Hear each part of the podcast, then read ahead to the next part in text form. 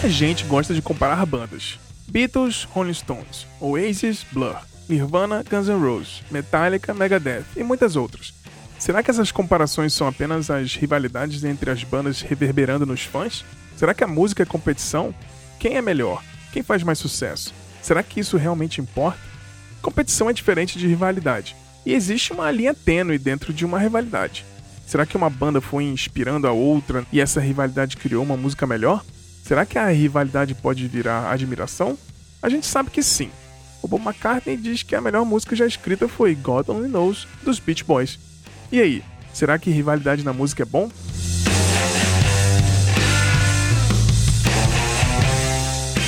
Bom dia, boa tarde, boa noite, sejam bem-vindos e bem-vindas a mais um episódio do Silêncio no Estúdio. Eu sou o Bruno Ribeiro e mais uma mesa virtual aqui. Hoje a gente tá com o nosso time completo aqui pra gente debater sobre as grandes rivalidades na música. Será que é bom pra música? Será que é só treta? Será que os fãs têm que se envolver? Como é que é? E para debater aqui comigo, esse nosso time completíssimo aqui, vou apresentar para vocês diretamente de Belo Horizonte, nosso querido Vinícius Cabral. Bom dia, Vini. Opa, bom dia, galera. Bom dia, boa tarde, boa noite. Vamos falar aí um pouquinho de um assunto que é muito interessante, né? Que tem muitas variáveis e, e, e rico, assim. Falar de música é sempre bom num domingo de manhã. É, vamos nessa. Vamos nessa, vamos nessa. E diretamente de Maringá, o meu xará, o Bruno com dois N's, o nosso querido Bruno Lopes. Bom dia, Brunão. Bom dia, boa tarde, boa noite a todos. Vamos aí, né? Começando aí a nossas manhãs de domingo, né? Com as tretas da música, as rivalidades. Vai ser legal debater aí o que que, que se isso ajuda ou se isso atrapalha aí na, na parte... Na parte artística, né? Que eu acho que é o mais importante aí Sim. de tudo, né? Tirando as coisas que vão acontecer paralelas aí. Mas vamos que vamos. Ah, sim. É ser um negócio mais Rolling Stones e menos contigo, né? É. Muito bom, é isso aí. E diretamente de São Paulo, nosso querido Márcio Viana. Bom dia, Marcião. Bom dia, boa tarde, boa noite. Vamos aí, vamos falar de treta, de treta verdadeira, treta falsa, treta armada. Vamos que vamos, né? Vamos, vamos é, descobrir se essas tretas são reais mesmo. Sim. E, e é isso aí, vamos lá.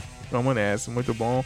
É isso aí, galera. Então, se você tá ouvindo a gente aqui pela primeira vez e chegou aqui por curiosidade, quer conhecer um pouco mais do nosso trabalho, é só acompanhar a gente no silencionostudio.com.br nas nossas redes sociais, no Instagram e no Twitter, no arroba Silêncio Podcast. E um último recadinho antes de seguir para o nosso debate, a gente produz conteúdos exclusivos para os nossos apoiadores. Toda semana a gente manda uma newsletter com notícias, dicas e muita informação. É um episódio extra em formato de e-mail semanal, com preço de um cafezinho por mês, 5 reais, você já pode receber aí é, nossa newsletter e virar um apoiador. Só entrar no nosso site no silencionostudio.com.br, clica no menu Apoie para saber todas as contrapartidas e saber como participar. Então aguarda um pouquinho que a gente volta então aí para falar sobre rivalidades, brigas e inspirações saudáveis. A gente volta já já. Valeu!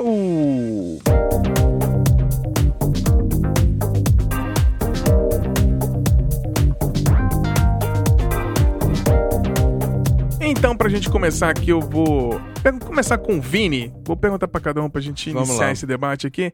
Pra você, assim, quando você lembra, pensa em rivalidade na música, assim, sem a gente entrar muito no, na questão semântica da coisa, que rivalidade, se é rivalidade, se é briga, se é inspiração do outro. Mas assim, quando você pensa em rivalidade na música, quais são as maiores rivalidades da música pra você?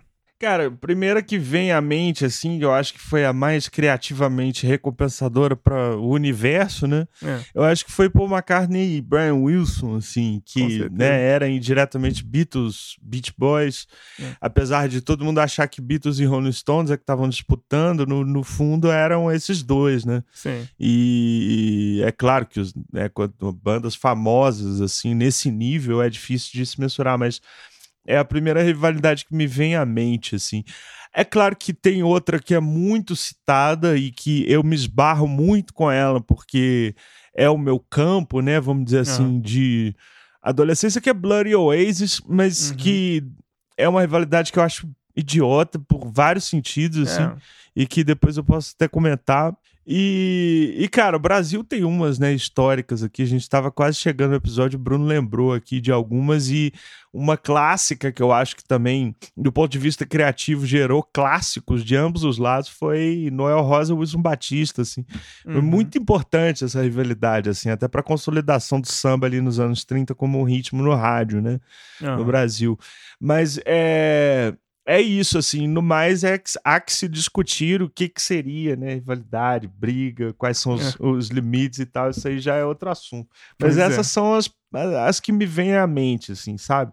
Que trouxeram alguma coisa criativa. Até, até Bloody Oasis, apesar de eu né, ter dito que eu acho idiota, assim, gerou um incentivo, entre aspas, ah, nas sim, é, bandas. Teve, eles lançaram o mesmo single no mesmo dia, né? Que foi o. É.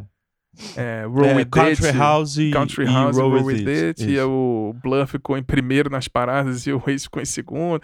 Tinha umas coisas é, assim, né? É. A gente falou um pouquinho no episódio sobre o Britpop e tal, mas vale uhum. retomar que eu acho que tem uns pontos interessantes, mas enfim, é por aí, eu acho. É, muito bom. E você, Marcião, quem rivalidades na música maiores assim que vem na sua cabeça quando você pensa ah, rivalidade na música, você faz a listinha, quais são os, os nomes que vem na sua listinha? É, antigamente até me vinha bastante à mente essa coisa que foi alimentada do Beatles versus Rolling Stones, que na verdade não uhum. existia, né, uma rivalidade é. É, em si, mas é, é, que assim, sempre foi, é, sempre colocaram os dois como antagonistas, embora eles tivessem muita coisa em comum, né. Uhum. É, aí depois, até como o Vini falou, na verdade a, a rivalidade estava mais ali no, no Brian Wilson com o Paul McCartney em específico, mas um pouco com o John Lennon também, é uma batalha é, criativa. Tô, tô, meio repetitivo, mas assim, é, isso é muito simbólico, né, pra, pra, pra mim, assim, essa, essa rivalidade Beatles-Rolling Stones, que na verdade a gente vai dissecando aqui, descobrindo que não, não existe de verdade. É, quase mas eu lembro, fã, né? Mas eu lembrei de uma, de uma outra coisa, assim, que eu, eu não sei é, é, dizer se, o, se, se ele devolveu, mas quem é, me veio logo de cara foi o Lou Reed e o Alice Cooper, porque o, hum, o, o, Lou, Reed, Lou Reed detestava o Alice Cooper, né? E eu não lembro do Alice Cooper é, revidando isso e tudo, mas assim, é, foi até curioso, porque depois o Lou Reed foi trabalhar logo com, com o produtor do, do, do Alice, Alice Cooper, Cooper, né? Uhum. E, e, cara, é, é, é, eu lembro que assim, era, era sempre detonando mesmo o, o Alice Cooper, né? Que não tem nada, não estão é. no mesmo campo, né? É, é engraçado isso, né? Que na verdade, na verdade, assim, rivalidade a gente acha que tá sempre no, ali no mesmo, rivalizando mesmo em, no mesmo nicho, né? E uhum. às vezes não é, né? Como o caso, por exemplo, do Nirvana com o Guns N' Roses, né? Na verdade, eles estão né, rivalizando é, em audiência, né? Sim, exatamente. É, é, é, com é. certeza. E pra você, Xará, Bruno Lopes, rivalidade na música vem primeiro na sua cabeça. Apro assim. Aproveitando que o Mais falou do, do Guns e do, do Nirvana, realmente é uma. Eu lembro dessa rivalidade, mas é por um motivo assim, mais do Axel, né? Apesar de se eu fosse, se fosse ter uma treta entre Guns e Nirvana, eu ia escolher o Guns sempre, porque eu acho que é um estilo que eu gosto mais. Só que no caso do hum. Axel foi uma besteira, porque não sei se a gente já pode contar aqui, a gente tá apresentando, já pode falar. Que, ah, pode o Marcel já, o Marcel já começou a falar que a gente pode falar. Mas é que foi uma, uma besteira, porque o Axel sempre foi um fã do, da banda, né? Do, do Nirvana. E aí o, o Axel meio que convidou ele pra, pra fazer algumas coisas e o, e, o, e o Kurt falou, meu, nada a ver, cara, não tô afim de fazer parceria é. nenhuma com você. E o Axel tinha usado um boneco do clipe do, de Don't Cry, né? Tanto que depois disso o Axel queimou o boneco, ele ficou sabendo que ele não queria. aí ele falou, ah, meu, então beleza, você não, não é. gosta de mim. Nirvana, né? É, mas é. enfim... Mas eu lembro muito dessa, dessa treta, essa que o, que o, que o Vini falou também para mim é bem forte, apesar de ser é, não tão. ser uma coisa tão justificável, né? Ser uma besteira que é o Bloody Ways, mas eu acho que é, um, é, uma, é uma rivalidade assim que ficou bem latente, né? Apesar da, de não ser uma coisa tão. Motivo tão forte assim. Eu lembro muito de uma rivalidade do metal, na época que o. ficou meio que o Halloween o Master Plan, na época que o alguns membros do, do Halloween saíram aí montaram e ficou aquela coisa de, né, qual banda vai ser melhor. Tem também uma clássica que eu não sei se vocês vão falar, que é do Chuck Berry com o Little Richard, que também é bem clássica dos anos 50 até, né, porque eles Boa. eles ficavam é, brigando para ver é. quem que inventou o gênero, né, um e outro. Mas enfim, eu acho que é. tem várias, mas a que eu lembro mesmo, assim, é essa é, do Guns e do Nirvana e do Blur e do Oasis. Sem, sem falar é. das clássicas, né, sei lá, Marcelo Camelo e Chorão, que aí já é uma outra outra coisa. É, a gente vai entrar. É. Mas vamos, vamos, falar disso também. Mas é isso aí, vai, vai é, ser legal. Bom. É, pra mim, é, pra mim sempre, assim, primeira que vem na minha cabeça, talvez porque a formação musical foi no metal e eu fui muito fã de Metallica, né? A, a rivalidade Megadeth Metallica, né? Total meio que o Metallica ignorando o Megadeth e o Dave Mustaine, tipo, querendo ser melhor do que o Metallica. Então, assim, o, o, o Megadeth foi formado na força do ódio. Isso assim, que eu né? ia falar, Xará. A, for- a força do ódio foi que criou o Megadeth. Exatamente. E O a- o objetivo do Dave Mustaine no começo sempre foi: vou fazer uma banda melhor do que o Metallica e tal. E assim, não vou nem dar minha opinião aqui, tem muita gente que pergunta: e aí, Megadeth ou Metallica? A gente vai entrar lá daqui a pouquinho pra te fazer umas provocações aqui. Mas é isso, que o, né, o Dave Mustaine tocava no comecinho lá com Metallica, ele tinha problemas de, de drogas e tudo, queria ser o grande frontman, sendo guitarrista solo, os caras chutaram ele da banda e entrou assim, na hora que eles estavam demitindo o Kurt, o Kick Hammett já tava voando pra, pra Nova York, assim, ao mesmo tempo. e, É. e o Kirk chegou e aí já gravou o Kill Em All e etc e tal. Mas o Dave Mustaine tem os créditos em algumas músicas do, do Kill Em All e aí ele ficou com essa coisa de vou ter que fazer uma banda melhor do que Metallica e tal. E aí tem um... Até aquele clássico filme Some É. Kind of Monster, né? Que aí o me- documentário do Metallica que é sensacional. Aí tem um terapeuta lá e ele chama É. o, o Dave Mustaine pra conversar junto com o Lars Ulrich, né? E aí o Lars É. Ulrich se abre, pede desculpa e fala: Ah, você tem que entender nosso lado, não sei o quê. Eles meio que se resolveram, né?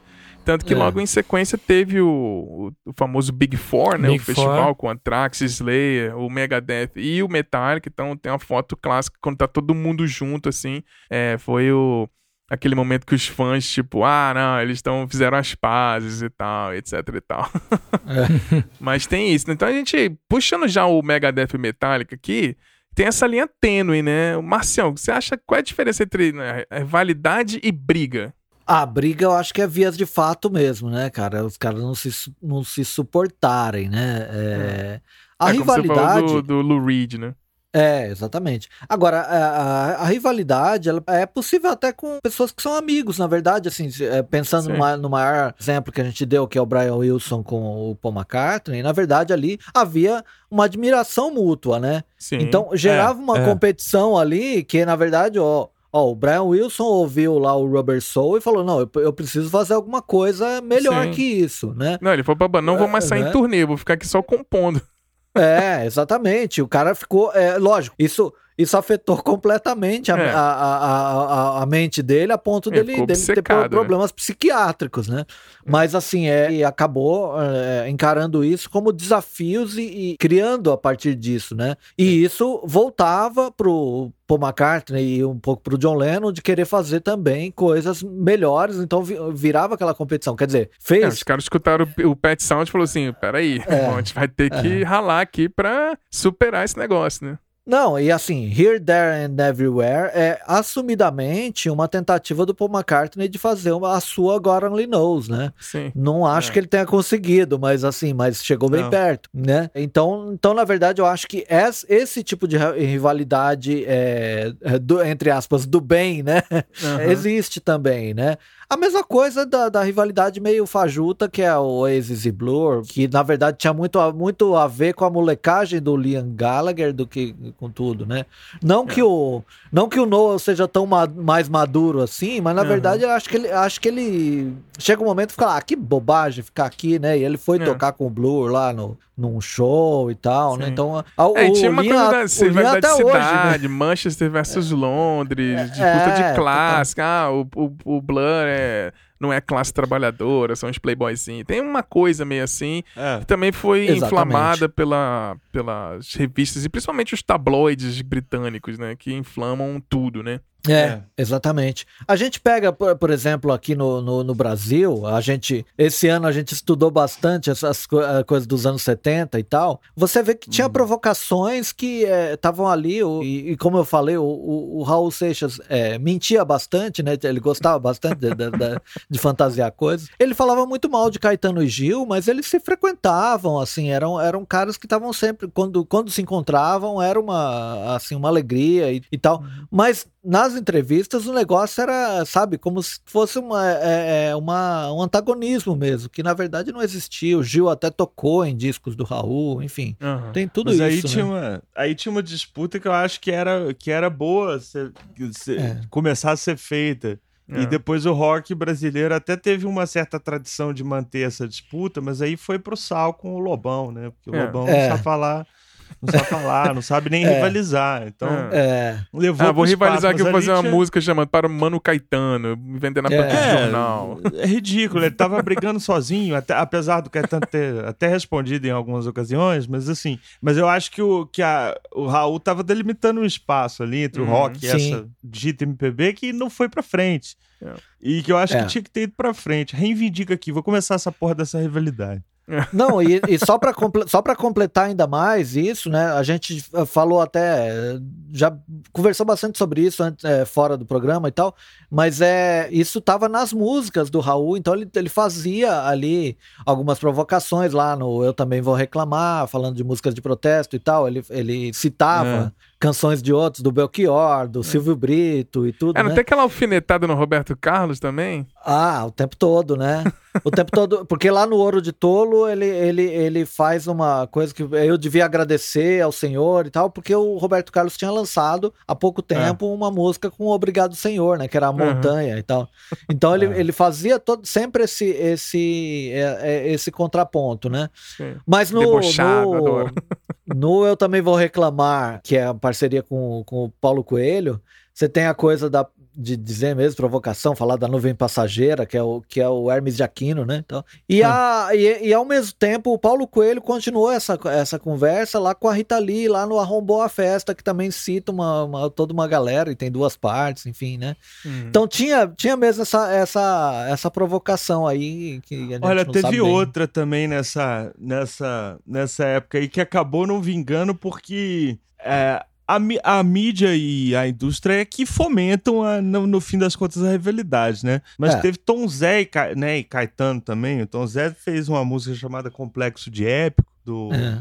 do Todos os Olhos, que era uma sacanagem, que era uma brincadeira com essas músicas de, de épico, de É. mania de fazer música conceito e tal, não sei o que, que ele atribui ali a, a galera, entre aspas, da Tropicália, né? Não Aham. vingou, mas não vingou porque o Tom Zé não era ninguém na É, época. Sim. Né? Era um É. cara lá do B ali e tal. Hoje já se olha diferente, então sim talvez tivesse vingado mais. É. Pra Exatamente. você, Bruno Lopes, qual é a diferença entre briga e rivalidade pra você? É, eu acho que é mais ou menos isso aí que a gente tá falando, né? A rivalidade eu vejo como uma, uma maneira de você, uma banda, querer estimular a outra a fazer uma coisa melhor, né? Você olha, você olha para alguém, eu acho que é uma rivalidade de admiração, digamos assim. Pô, eu queria fazer um som Aham. igual É. ou melhor que aquela banda, né? Por exemplo, tem um exemplo que eu até esqueci a hora que eu fui falar aqui, que é uma rivalidade que aconteceu até um pouco brevemente, que foi entre Iron Maiden e Judas Priest, né? Que eles tiveram uma, Sim, é. tiveram uma treta ali no começo, até o pessoal do Iron no começo meio que esnobou um pouco o que, que, o, o que, que o Judas estava fazendo. Aí o Judas depois acusou eles de do,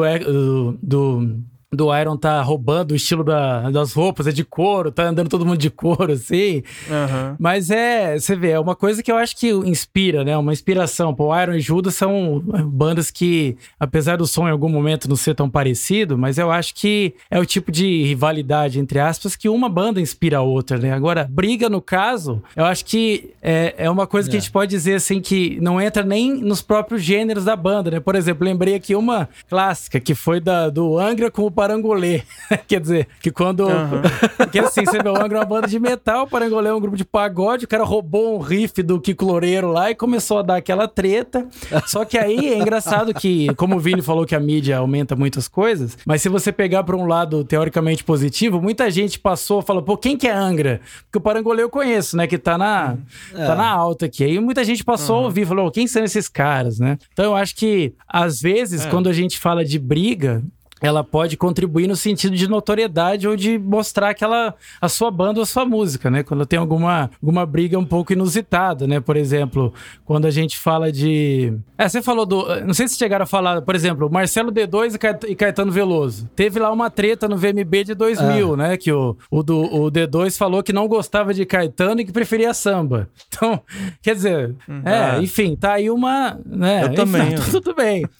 E aí o pessoal da, da plateia já começou a gritar, pedindo pra dar uns tapas nele, enfim. Quer dizer, não, aí, aí não é, uma, não é uma, uma, uma pessoa fazendo uma música querendo estimular outra, né, Pra que faça melhor. Aí é mais assim, eu não gosto É. de você, né? Por exemplo, essa que eu achei ótima, Sim. que é o LS Jack Arte Popular. Pô, o LC Jack é uma banda de rock, acho popular um, um, grupo de pagode. Aí parece que o Leandro Learte ouviu é. o pessoal falando mal da, né, do o pessoal falando que, o, que os shows de rock estavam, os preços dos discos de rock estavam mais altos que os discos de pagode. O pessoal do LC Jack ouviu, achou que era com eles e já começou uma briga. Então, quer dizer, isso, isso não hum. faz o LC Jack querer tocar melhor, não faz o Acho Popular querer tocar melhor, entendeu? É, é uma briga é, é só são treta. só treta. É o Twitter é. da vida real, né? É. Qualquer coisinha o povo já tá brigando. Exatamente. Eu acho que rivalidade é aquilo que a gente falou, Xara. Pô, cara, eu ouvi o disco do Dragon Force, o cara tá lá humilhando, e aí você pega uma banda é. do mesmo gênero ali e quer fazer melhor ainda, né? Sei lá, você pega é, Dream Theater e, sei lá... Hum sei lá, Porcupine Tree, enfim, não sei, umas rivalidades hum. dentro do estilo, né? Mas aí é mais para um querer melhorar Sim. o som do outro e não é. querer ficar brigando para ver quem tem razão ou não. Né? É. Sim. É. é, porque eu, eu trabalho com criatividade, assim, a gente sempre gosta de falar que conflito é bom também para você é. criar coisas. Você também, Xará, é redator. Sim publicitário também sabe como é que é isso. Às vezes o conflito, justamente quando a gente trabalha diretor de arte redator, às vezes tem uns conflitos, a gente discorda de uma ideia, os dois ficam com aquela força do ódio, os dois criam um negócio melhor junto, né? É. Tem um pouco é. disso, né? Então a rivalidade tá nessa, nessa beira do eu não gosto de você, né? Mas eu te admiro, né? Sim. É, o que, que você acha, Vini, desse sentimento? Assim, você acha que é, a admiração é pura, a, essa criatividade é, é, honesta mesmo? Ou fica sempre aquele meio climão? não, assim, tipo, ah, só falo que, sei lá, Paul McCartney é, fa falou várias vezes que ele acha que God Only Knows foi a melhor música escrita da história e tudo. Mas será que ele teve essa conversa com o Brian Wilson? Como é que você acha, assim? Você acha que a rivalidade ajuda na criatividade nesse sentido de... É, é, é puro mesmo ou tem ainda um pouquinho de invejinha, uma coisa meio assim? Ah, eu acho que... Eu acho que... Ah, é, é difícil essa pergunta, né? Porque é muito da natureza humana. É. E eu acho que, que é essa parte da. Eu, eu acho que existe uma rivalidade, uma, um sentido de disputa que é muito forte no ser humano, historicamente, né? Desde que a gente é macaco. Mas isso, isso é muito capitalizado pelo mercado, né? Você, você falando que, né, você trabalha no contexto de quando você trabalha no contexto de agência, o Bruno também, assim, o mercado se utiliza disso para, é, para de certa forma, aumentar a produtividade, né? Uhum. Assim, e é, não só a criatividade, como a produtividade. O que nem sempre dá certo, que é, é o que é interessante, é. assim. Por exemplo, no Brasil, isso é uma discussão econômica. O Brasil sempre teve muito baixa produtividade nas uhum. empresas, né? E aí o pessoal pensa, não, tem que aumentar a competição. Aí nos períodos que aumenta a competição, a produtividade não aumenta aumenta. Então você fala assim, o é. que, que, que, é? Qual que é a regra? não tem muita regra. É. A questão é que, é. em essência, é eu cultural, não acho né? que... que, que é? É, o que, que é? Cultural, é o clima, é o tipo de trabalho que se coloca, é o tipo de gerenciamento que se faz. Esse, esse debate é eterno. É. Mas assim, eu acho que, na essência, o que se perde no debate é o seguinte: é, por natureza, eu não acho que a rivalidade aumenta a criatividade. Uhum. Assim, eu acho que o que ela pode fazer é no caso da gente estar tá falando aqui de dois gênios, por exemplo, um exemplo que você deu do Paul McCartney, eu acho que o Paul McCartney genuinamente acha aquilo, que God Only Knows é a música mais bonita que ele já ouviu, até porque eu também acho isso, não é, é um, algo difícil de achar. É, também voto com o relator. É. Pois é, mas eu não acho que eles, por causa disso, conversaram, ou se conversaram deve ter sido algo muito, muito pontual, muito cordial. Eu não acho que teria uma relação ali além disso, assim, uhum. de uma admiração que é colocada também no sentido um pouco de invejinha, assim, porque uhum. é, essas figuras têm um ego, né? Assim, o é. artista artista tem o ego. Então, junta essa coisa que eu acho da, que é da natureza humana, que é uma coisa meio que natural de competir, de rivalizar, de querer cada um ter o seu espaço, com essa outra característica que eu acho que é muito forte nos artistas, que é o ego, né? Você uhum. quer ser maior do que o outro e o mercado o tempo todo joga isso pra cima de você, como, ó, oh, tá vendo? o outro fez ali. Uhum. O dia você vai ficar para trás porque, é. É, né, a galera quer que você venda mais, que você produza mais. Em alguns casos, em alguns artistas, isso motiva a criar uhum. algo é. melhor e tal. Em outros, não. Então, é, é, é, é isso que eu tava falando, depende muito do caso. Eu, eu, por exemplo, sou uma pessoa assim, nunca fui uma pessoa competitiva, inclusive quando eu competi, me botaram para competir em natação, eu cheguei a perder algumas vezes para uns colegas meus que estavam meio chateados ganharem. assim. Eu sou assim, você falou que é competição, eu perco de propósito, porque eu não, não, não, gosto tô na- da não, tô- ideia. é, não tem clima, né? Tipo, ah, vou ficar aqui. É, não, não gosto da ideia de brigar com os outros, de não sei o É, que, não. Faz o seu aí, irmão. Eu faço o meu aqui. A gente se inspira. Eu acho que isso Sim. é muito diferente, assim. Sim. Eu ouvi algo que eu gostei pra caralho e falar, putz, quero fazer algo melhor do que isso. Mesmo que eu saiba que eu não vou fazer ou Uhum. Sim, que mas isso não importa. né? É, que isso não Exatamente. importa, na verdade. Quem gosta de God Only Knows, tem gente que eh, ouve Here, There and Everywhere, é uma música talvez até mais famosa, mais sa- sampleada, mais Sim. do que God Only Knows. E, e foda-se, entendeu? Sim. É, o- o- É. Qual que é a melhor e o que, que o Paul McCartney achava no fim das contas. Não Pois é. foda-se. É. Então acho que é mais É, ou menos isso, assim. Fui, eh, É. fui, fui longe, mas. Não, mas é isso aí, acho isso. legal, acho legal. Aproveitando pro McCartney aí, Marcião, você acha Ah, que talvez o Lennon McCartney seja uma das melhores exemplos? A riva- a rivalidade dentro da própria banda? Você acabou de ler meu pensamento. Tem- era, eu ia, era isso que eu queria.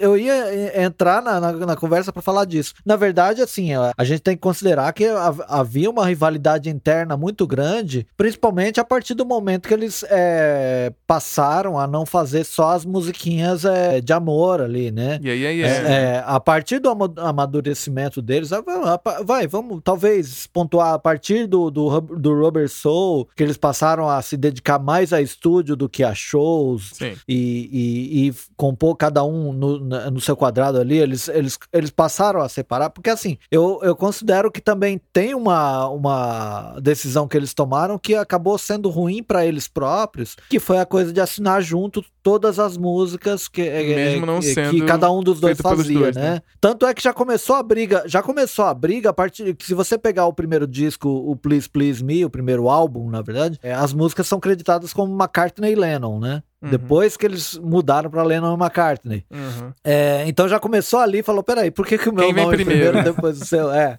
E aí depois essa coisa, quer dizer, o John Lennon faz lá, sei lá, Help e tem que colocar o nome do Paul McCartney, independente do cara não ter né, colocado uma É. vírgula na música, Sim. né? Só que fez eu acho que na música. é, exatamente. Eu acho que isso aqui, isso aí começou a incomodar os dois, né? E eles Uhum. foram até o final segurando esse acordo aí, e, e isso causou cada vez mais a ruptura entre eles, e mais ainda a, a- é, com o, o George Harrison, que não tinha participação nenhuma em composições dos dois, né? É. É, Quando e tinha quando- só e dele, quando- né? Tinha só, George é, Harrison. e, e ainda quando tinha as dele, você pode colocar duas músicas aqui no disco, né? No máximo duas. Aí quando chega lá no álbum branco, ah, vai, coloca umas três ou quatro aí. É. E, enfim, né? Já, já ficava limitado. Então eles fomentaram uma rivalidade muito grande entre eles quatro, né? É, É. Talvez, talvez, talvez entre os três, talvez o Ringo não quisesse muito, não tivesse muito afim de brigar com ninguém. É. Mas é, é, eles próprios criaram algum, algumas coisas que é, acabaram fomentando aí uma, uma briga, né? É, entre eles, né? É, E, e, a- e havia muito, e havia muito isso, muito comentário disso mesmo. O John Lennon achava muitas das coisas do Paul McCartney umas bobagens, ah, essas, bo- essas músicas. Tanto é que o, o Paul McCartney na carreira solo fez o Silly Love Songs, que é, é meio isso, né? Canções de Uhum. amor bobas, tolas, né? Ah. É, como ele era rotulado a princípio até pelo, Sim. pelo próprio companheiro de banda, né? É. E teve, teve aquela história, né? Que acho que quando cada um foi seguir sua carreira solo, era o John Lennon, né? Sentia falta de alguém sentar na frente dele e falar assim: não, isso não tá bom Uhum. ainda. Exatamente, exatamente. E, o- e o Paul McCartney também falou que é, quando ele foi fazer parceria lá com Elvis Costello, é, foi para recuperar essa, essa, essa, é, essa experiência, né, de ter alguém fazendo ali o contraponto, né? Uhum. Você colocar um compositor, um bom, um grande compositor do lado dele para falar, não, peraí, faz isso aqui, isso aqui não tá É. legal, isso aqui tá legal. É, Então, corta ele- essa ele- parte ele- aqui que eu acho que não precisa. É, Assim, é, é, criou então conflito, isso, mas né? era a solução de tudo, né? Então acabava dando certo, né? É, é. É, É que aí. assim, Beatles, Beatles tá, em outro, tá em outro patamar. Tudo que a gente falar é, é, né, é pro bem e pro mal ao É. mesmo tempo, né? Sim, com certeza. Brunão, música é competição? Pergunta de vez. Eu já falei minha opinião aqui 600 vezes em milhões de episódios, mas vamos lá. A gente tá falando de rivalidade tudo e tal, briga. A música é uma competição em algum aspecto? Ah, assim, é, Se você for pegar, é, eu acho que não, eu nem deveria ser, né? Aliás, como qualquer outra Uhum. coisa, né?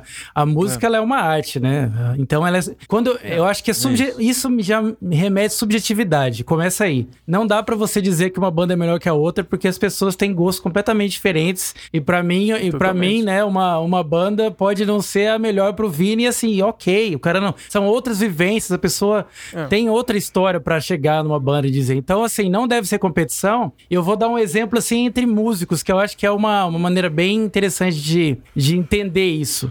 Quando a gente fala, por exemplo, de bateristas, né? Todo mundo adora, sei lá, saiu um drum cover lá do, do Aquiles, aí tem um cara comentando, pô, cara, você, você toca melhor que o, que o Bruno Valverde, você toca melhor que o. Que o como é que eu uso? Eloy é, Cara- que o Eloy Casagrande. Casagrande. E assim, e, e, uma, e uma vez ele fez uma live pra trazer todos os bateras e mostrou simplesmente isso. Meu, entre nós não tem nada disso. Sabe, a gente não quer, eu não quero tocar melhor que X, eu não quero tocar melhor que Y. O que eles querem, na verdade, é que, é que a cena cresça.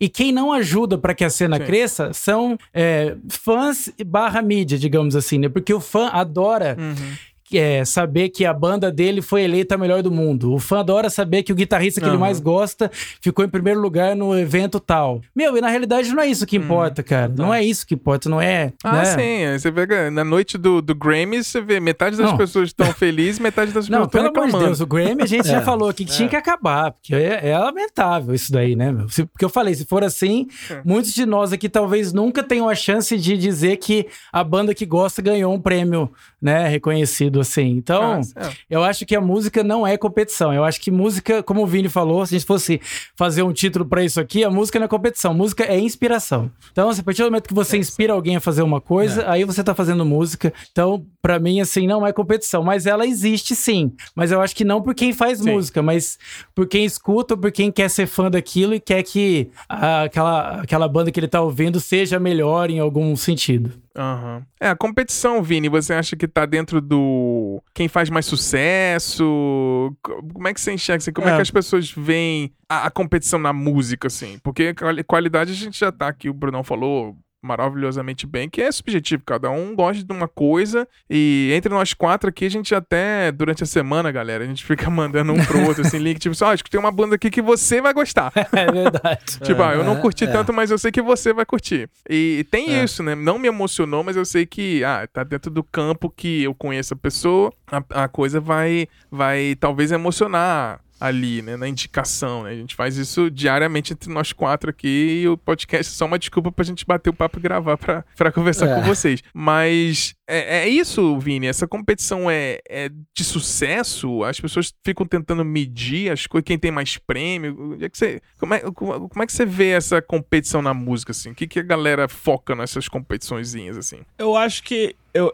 então, no fundo, o objetivo de fundo é sempre esse, assim, é, na minha opinião. Quando vem a indústria e coloca ali Bloody Oasis, o que, que eles estão querendo? Eles estão querendo que, no fim das contas, eles, a as bandas façam o que, as, que elas fizeram, né? É. Lancem um single no mesmo dia, arrebente a parada de sucesso, Sim. toque pra caralho na MTV e atraia pra caramba publicidade. É isso que a Exatamente. galera quer. É bait, né? Então, assim, é bait. Isso, isso remonta aos tempos áureos do rádio, Sim. né? Que é o exemplo que eu dei aqui no início de Wilson Batista e Noel Rosa, que era uma treta que passava, obviamente, pela, pelo cotidiano dos caras lá na Lapa, nos botecos do Rio de Janeiro, mas que no rádio era aquele bait. Era assim, ó, o Wilson Batista vai responder aqui o samba do Noel Rosa. Aí o Wilson vinha É. com uma porrada. E Aham. duas semanas depois o Noel gravava uma. Então, assim, tinha, tinha o quê? Era o, a indústria botando a competição, que é outra coisa que aí eu acho que os conceitos até se confundem, né? Para Ah. quem entende um pouquinho de economia, esse debate sobre competição e economia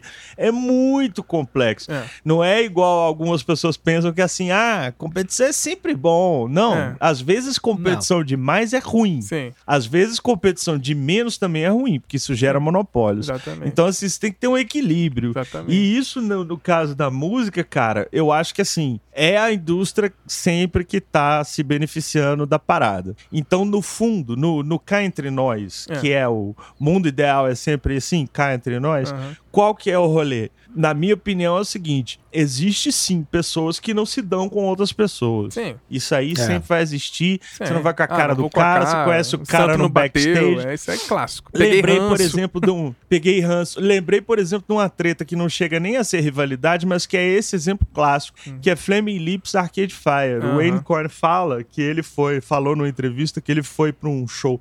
Foi tocar com o Arcade Fire num desses festivais Uhum. e que cruzou com os caras no backstage e falou assim: Meu Deus, esses são os caras mais arrogantes e babacas que eu já vi na minha vida. e tipo assim, Pegou eles não ranço. têm rivalidade mercadológica nem nada, mas Não. foi um ranço que o Coyne olhou pra cara dos caras do, do Arcade Fire e falou: Putz, esses caras são babacas. e tipo assim, é isso, o ser humano tem disso e os artistas também têm disso, não tão, não tão longe. É. Mas eu acho que, respondendo objetivamente a sua pergunta, assim, eu acho que a competição é sim algo que vem do mercado, Hum. embora eu acho que rivalidade seja algo maior e que aí perpassa outros aspectos também, que alguns deles são artísticos também, né? É. Que eu acho que quando o Bruno fala dessa coisa da subjetividade, que a arte é subjetiva, e você falando também que cada um gosta de um nicho, é isso no fim das contas, É. sacou? Quem tava querendo colocar Pearl Jam Nirvana, Blood, Bloody Oasis no mesmo saco, não eram a- as bandas, porque assim, você nunca poderia em sã consciência comparar essas bandas. É. O Blur era Blur é The Kinks, é. Oasis é Rolling Stones, é, é outra história, outra, mas tem isso, né? É, Isso entre Blur levado Oasis ao e Pulp, né? É o que eu falei, entre Blur e Oasis, pô, se tá na dúvida, pega o Pulp.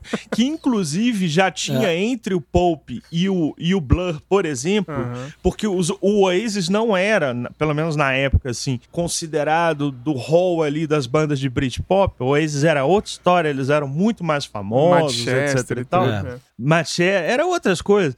Então, entre o Britpop mais duro, vamos Uhum. dizer assim, a rivalidade, entre aspas, era Pulp e Blur, porque Uhum. ali tinha uma divisão working class e É. middle class que era mais, vamos dizer assim, dentro do mesmo estilo, que Uhum. fazia mais sentido, Sim, né? é. Porque isso que a, que, a, que a MTV fazia, que as rádios faziam de pegar os dois e botar pra colidir, era Sim, bizarro. acho que a rivalidade do Oasis veio quando o Blur começou a ficar mais famoso nos Estados Unidos, né? Porque na Inglaterra faz É. muito mais, mais sentido o Blur ser, ter rivalidadezinha Sim. com o Pulp, É, não com o Oasis. É, mas, é, mas eu acho É, que o eu, tenho, eu tenho uma impressão. Pode falar mais. É. Não, não, eu tenho a impressão que é, a gravadora também sacou, o marketing da gravadora sacou que qualquer coisa que tacasse no Oasis ia rebater. Então, É. então É chegou isso. um momento que eles iam, que, que meu, fala, fala, ó, fala do fulano aí. Aí ele, o cara ia lá e falava. Então, né, aí o, o Blur acabou sendo o mais exposto a isso, porque, é, sei lá, deu certo uma vez, vamos expor esse cara o tempo todo, É. né? Que É, é mas que tudo o que Bruno- batesse ali, é,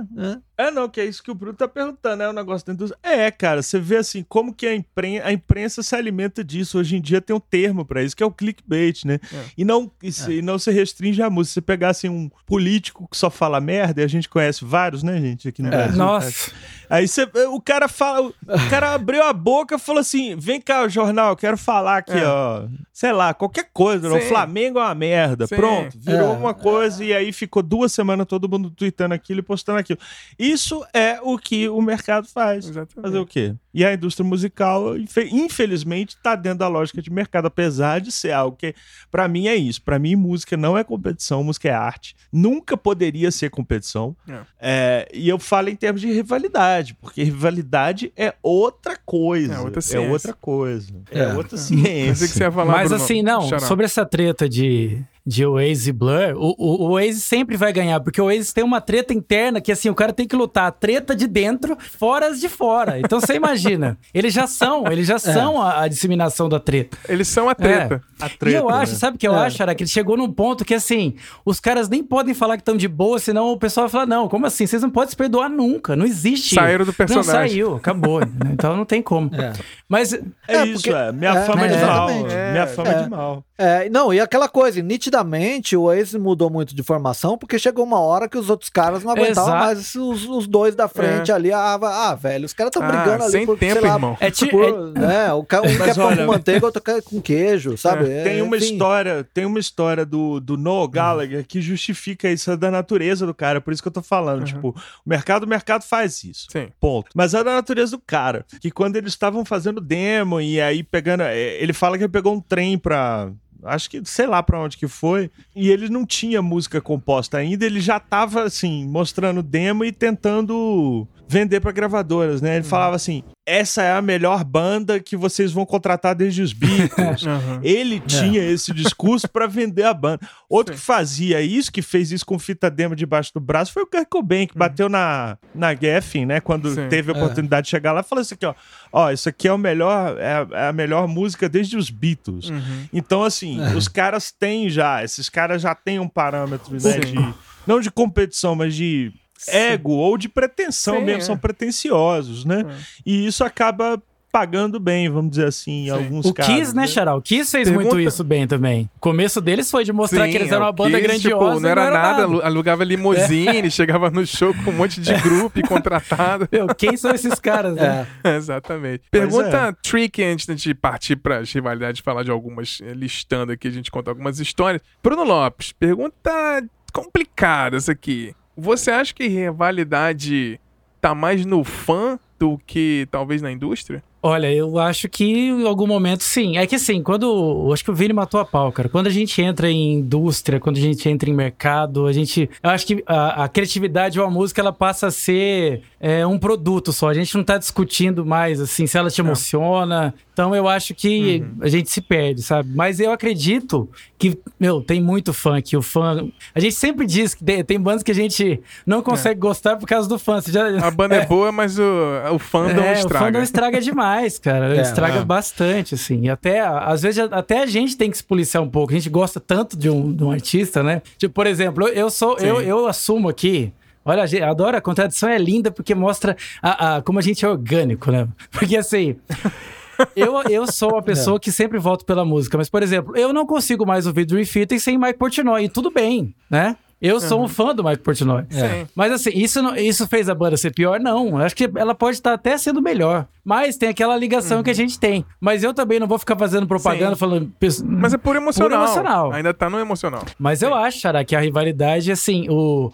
às vezes até o, o artista nem tá querendo isso. Mas como o fã, você entra lá naqueles fóruns, o fã tá lá, meu, você viu o que, que o vocalista da banda fez lá e você não vai lançar nada. Pô, o Dream Theater tem uma música. O Dream Theater tem uma música que chama Never Enough. Que o Mark Portnoy fez para os fãs, porque ele queria parar um tempo. E os fãs ficavam, meu, como assim você vai parar? Que a gente precisa te ouvir. E assim, você vê, até o, o- é, rola a briga entre o próprio artista e o fã, que às vezes o fã se sente dono daquilo. Mas não é, cara. O cara, né, em algum momento ele fez aquilo pra ele, acabou ganhando fãs, mas não é. O fã às vezes se acha no direito de ser dono de uma obra que não é dele, né? Então, quando, né, nessa sua pergunta, Xará, eu acho que a rivalidade entre os fãs às vezes atrapalha muito a carreira do artista, que às vezes ele não tá nem ligado nisso, né? E aí começa aqueles problemas. É. Sim, eu vejo. Eu citei o Metallica Megadeth, assim, eu conheço gente que, tipo, prefere Megadeth e nem escuta Metallica. aí eu pergunto assim, tipo. É. É. Aí, tipo, não escuta porque prefere a outra e entra na pilha da parada. Aí- eu. aí, exatamente como o Vini falou assim: ah, entre Blur e Oasis, vamos estar Pope,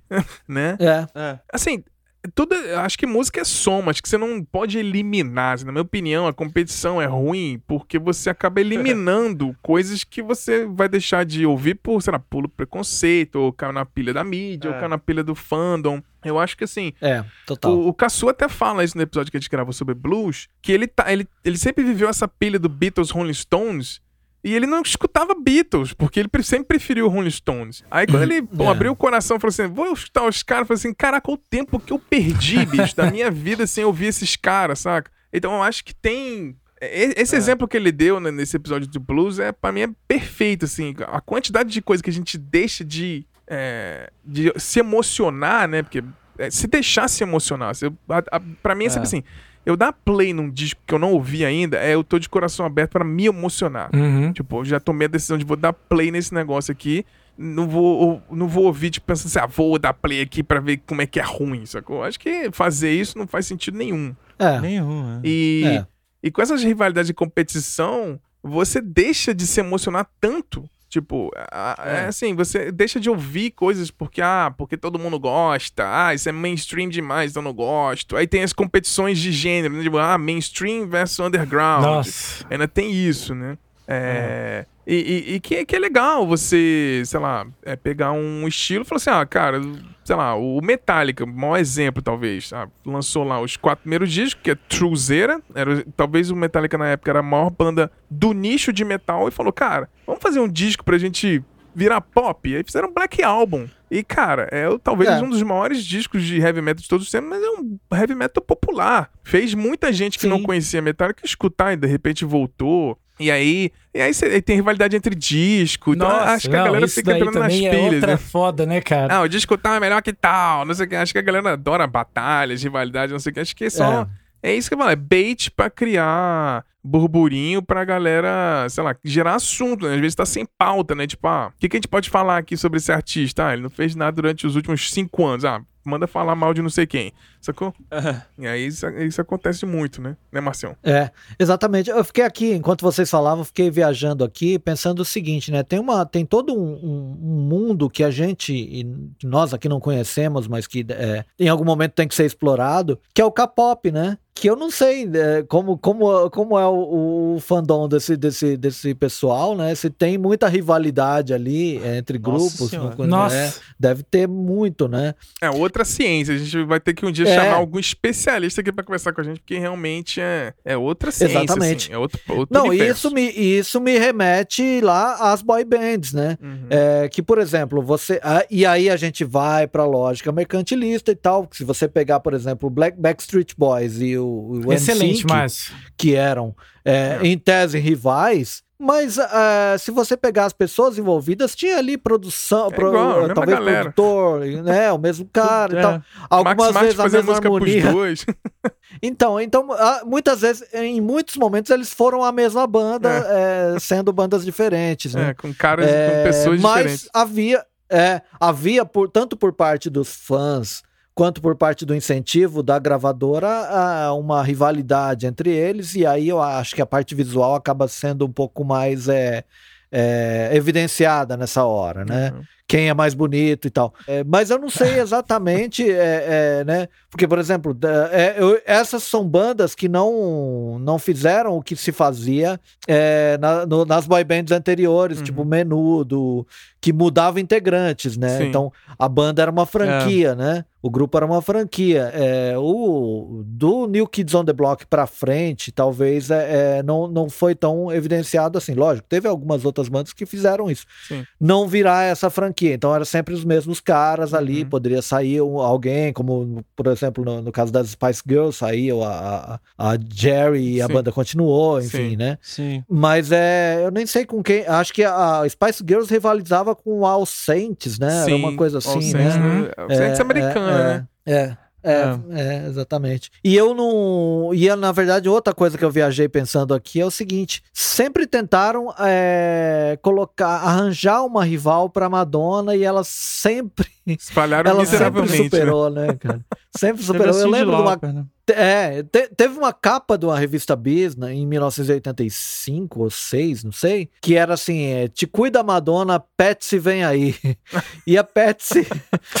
Não veio. Não, é, não, é, Tem, É. é, tem umas pessoas que não dá pra rivalizar. A Madonna é onipresente, rainha da porra toda. Não tem, É, não tem como. é. Vamos seguir para algumas É rivalidades, a gente contar de repente algumas histórias, algumas impressões pessoais aqui.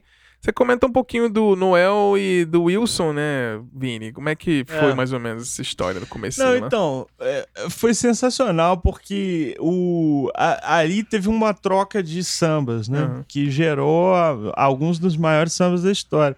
Então começou porque o Wilson Batista compôs uma música fazendo um ódio à malandragem, Uhum. chamava Lenço no Pescoço.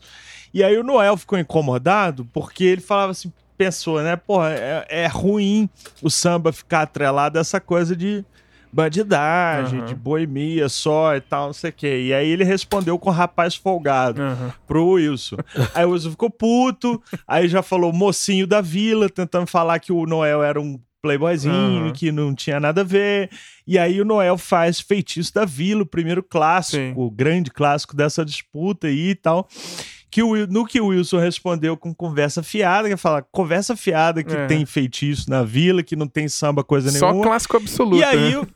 só clássico absoluto. E aí o Noel fecha com um- uma peça diplomática assim, mais incrível do que o discurso do Putin É. pro Biden, É. que é o palpite infeliz, cara. Palpite infeliz é aquele assim, que ele fala, porra, é, quem, é, pra que, que você tá metendo aqui? A vila não quer abafar ninguém, a Aham. gente só quer mostrar que faz samba também. Aham. Que é essa, essa diplomacia, Sim, né, do, do. Noel, de falar, olha... Peraí, tem samba em todo bairro aqui, não tô querendo ser melhor do que Não, ninguém. Ele a meio que tá enterra a fazendo história. também, né? Exatamente. É Também. Gênio. Aí a, aí a coisa meio que acaba porque o Wilson Batista apela, né? Hum. Porque ele faz uma música chamada Frankenstein da Vila, xingando o Noel pela, pelos atributos físicos Sim, do Noel, porque apelou, o Noel é. Rosa era muito É, feio, perdeu a classe. né? Que ele tinha.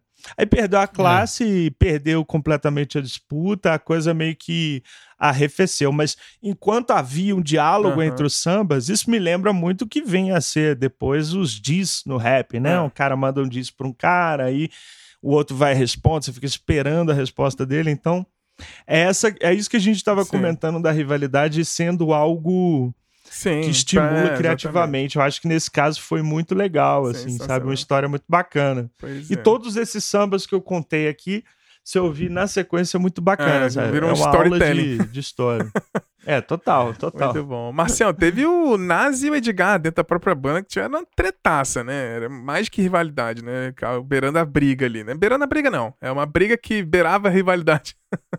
É, na verdade, assim, o, o, o Nazi e o Edgar, eles sempre viveram meio as turras, assim, né, de- depois de um determinado momento do Ira, eles começaram a viver me- meio as turras, inclusive é, coisas até de, assim, é, é, um roubar a namorada do outro, Uhum. enfim, eles, eles falam, o, o Nazi fala bastante disso no livro e tal, mas é, o, pelo final de, de, do- assim, do- da, da banda, quando eles gravaram lá o, o acústico MTV, acho que começou a, a, a rolar uma, um desgaste muito grande na banda toda e tal. E a gravadora queria que eles gravassem mais um disco que foi o Invisível DJ e ninguém tava muito afim de gravar esse disco, pra, pra dizer a verdade. Não Uhum. tinha música e tal. E aí parece que o.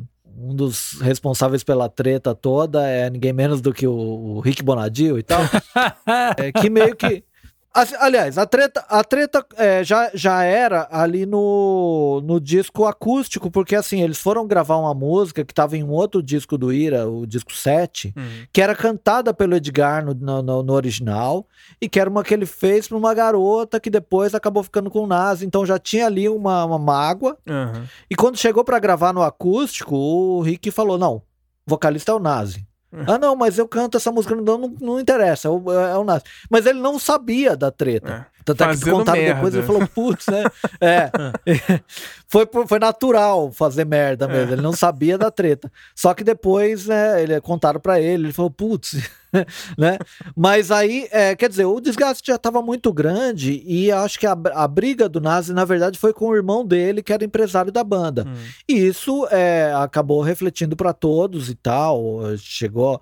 A, a, a coisa foi tão baixaria que tentaram até interdição do Nazi É. e tal. E ele, né, como ele, tinha um histórico de, né, de vício, acabou se envolvendo em, em grandes problemas. Mas eles ficaram alguns anos sem se falar. É. E hoje aí o depois, Ira é os dois, né? é. Basicamente. É, só os dois, basicamente os dois, né? Na verdade foi isso mesmo. O Nazi resolveu falar: meu, vamos deixar isso pra lá, vai. Vamos, o que der pra resolver a gente resolve, o que não der, fica É, pra, vamos fazer pra música. trás né? e vamos É e vão fazer música. Mas mesmo assim, quer dizer, a- a- ficou coisas pra trás, porque os dois outros integrantes não voltaram mais, né? É. O André Jung não quer nem ver o, o Nazi nem pintado de ouro. Uhum. O Gaspa, num, num, primeiro momento, falou que não queria, depois falou, pô, podia ter me chamado.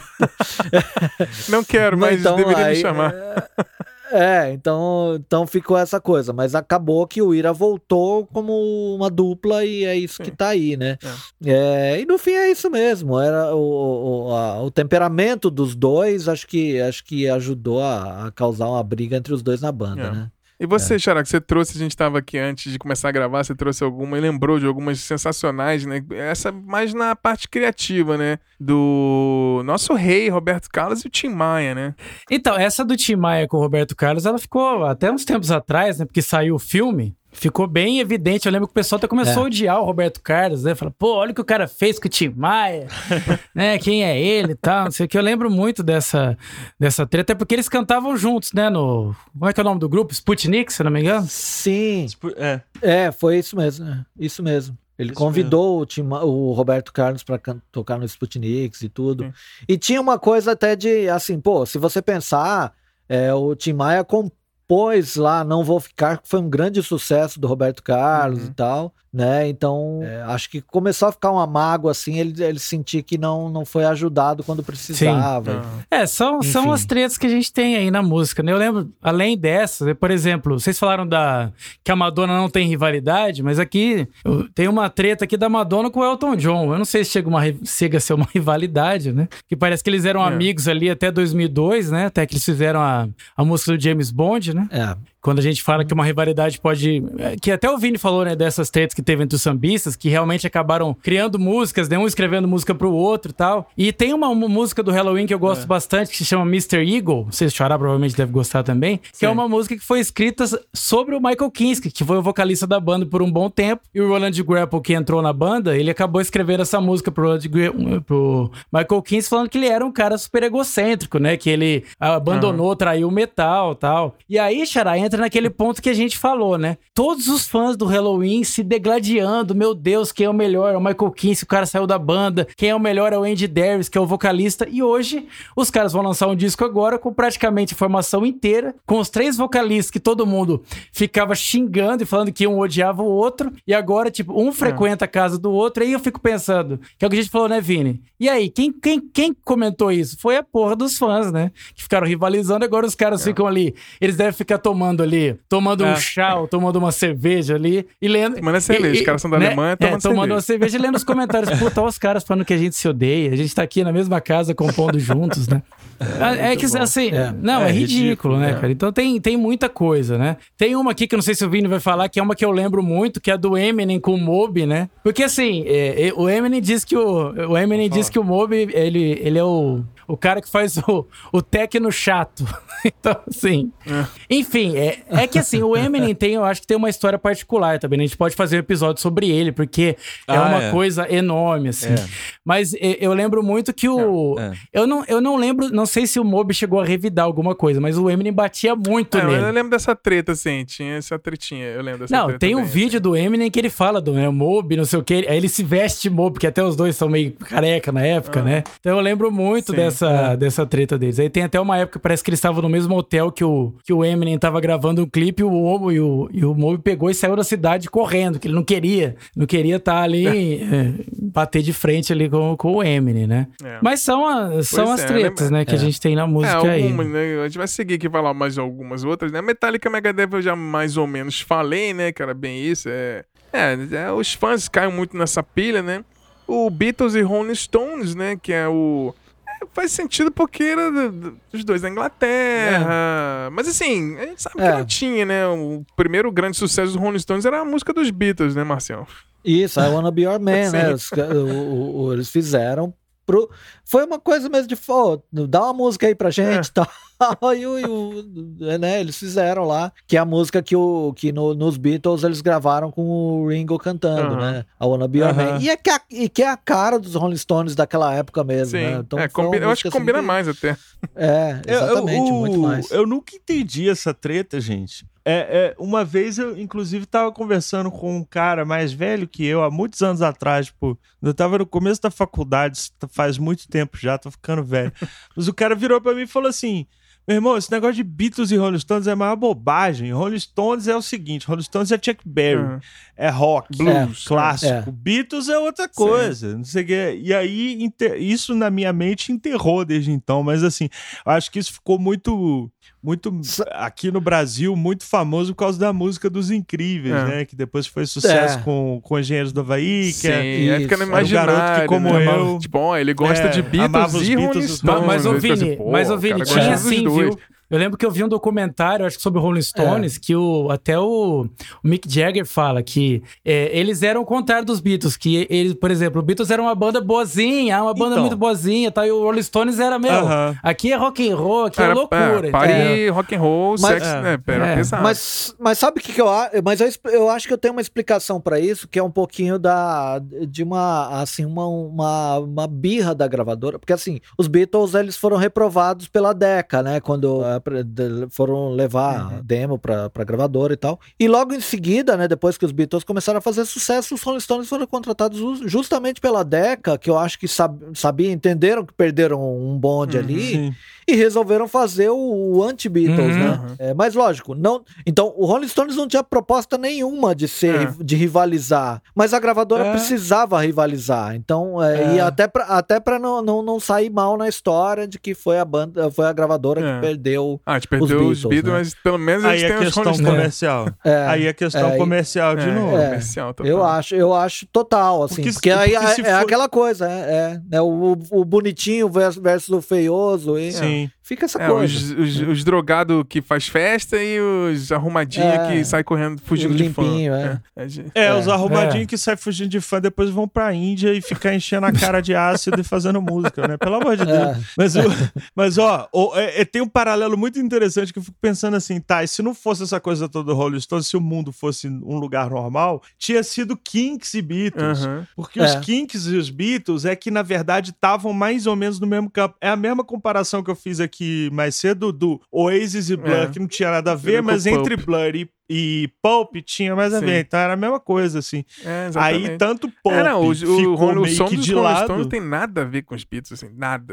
O Não, comecinho nada a do- ver. dos Stones era... O, o Rolling Stones queria uma banda de blues frustrada, né? É, Chuck Berry, cara. Chuck Berry. Eu esqueci, meu professor falou lá atrás. Eles queriam ser o Chuck Berry e eram em britânicos fazendo aquilo. O que foi muito importante, gente. Não tô diminuindo sim, os Rolling porque- Stones. É, o nome do... De É, o nome do, o nome do Rolling Stones é uma música do Muddy Waters? Hum, É, eu acho Muddy Water, que é isso que mesmo, essas pedras Waters. rolam, né? Até É, porque, né, Vini? Se a gente não pode- tivesse. Rolling Stones, a gente teria o Aerosmith, né, cara? Então eu acho que isso aí é uma grande contribuição do Rolling Stones É. pra música. Sim. É. Não, e, e, cara, tem muita banda alternativa que, que se inspira pra caramba em Rolling Stones, Sim. assim. Muita banda de punk. Então, assim, não dá É. pra... Não, o Aerosmith é tipo, vamos importantíssimos, ser o gente. Rolling Stones aqui de Boston, né? Não, e- mas é, você pegar os É. primeiros dias do É. Aerosmith, é, é, a impressão é essa mesmo, cara. Depois que eles vão ficando É gigantes, né? É, é, o- é totalmente os Stones do, do começo Total, de 70. total. O que é legal Sim. pra caramba também. né? É, legal pra caralho. É, a gente fez o Lendas da Música, né, Vini? Eu e você sobre o Prince, né? Mas tinha uma rivalidade bem grande Sim. que era o Prince e Michael Jackson, né? Essa foi uma treta do caralho. Porque assim, o, o, o Prince. O Prince. é, teve um evento original, acho que a gente comenta no episódio rapidinho, mas é, né, que é, foi um show com o James Brown,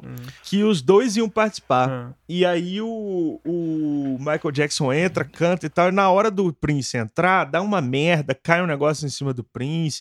Aí o Prince vai cumprimentar o Steve no, no, no palco, assim, o James Brown, quer dizer, no palco e tropeça. Dá, dá uma treta que o Prince fica a carreira inteira com essa, com essa mancha Uhum. de não ter se destacado diante do grande ídolo, de um dos grandes ídolos. Sim, foi tal, o show né? que ele E viu tem- com padrasto, né, do James Brown, É. que mudou a vida dele. Então era o momento dele aquele, É, né? Exatamente. E, e ele não conseguiu aproveitar. Então, assim, foi uma mancha na carreira dele, pessoal. Uhum. Aí, aí foi uma treta que é interessante, porque a- a- não era tão. É, claro que teve, né? Disputa Sim. comercial, capa de revista, etc. Mas eu acho que era uma coisa muito mais entre os dois. Sim. O Michael se perguntava por que, que o Prince odiava ele e o Prince odiava o Michael Jackson. Ele não foi gravar We Are the We Are the World, né? World lá porque o Michael Jackson estaria. É, passou a carreira inteira meio que evitando o cara.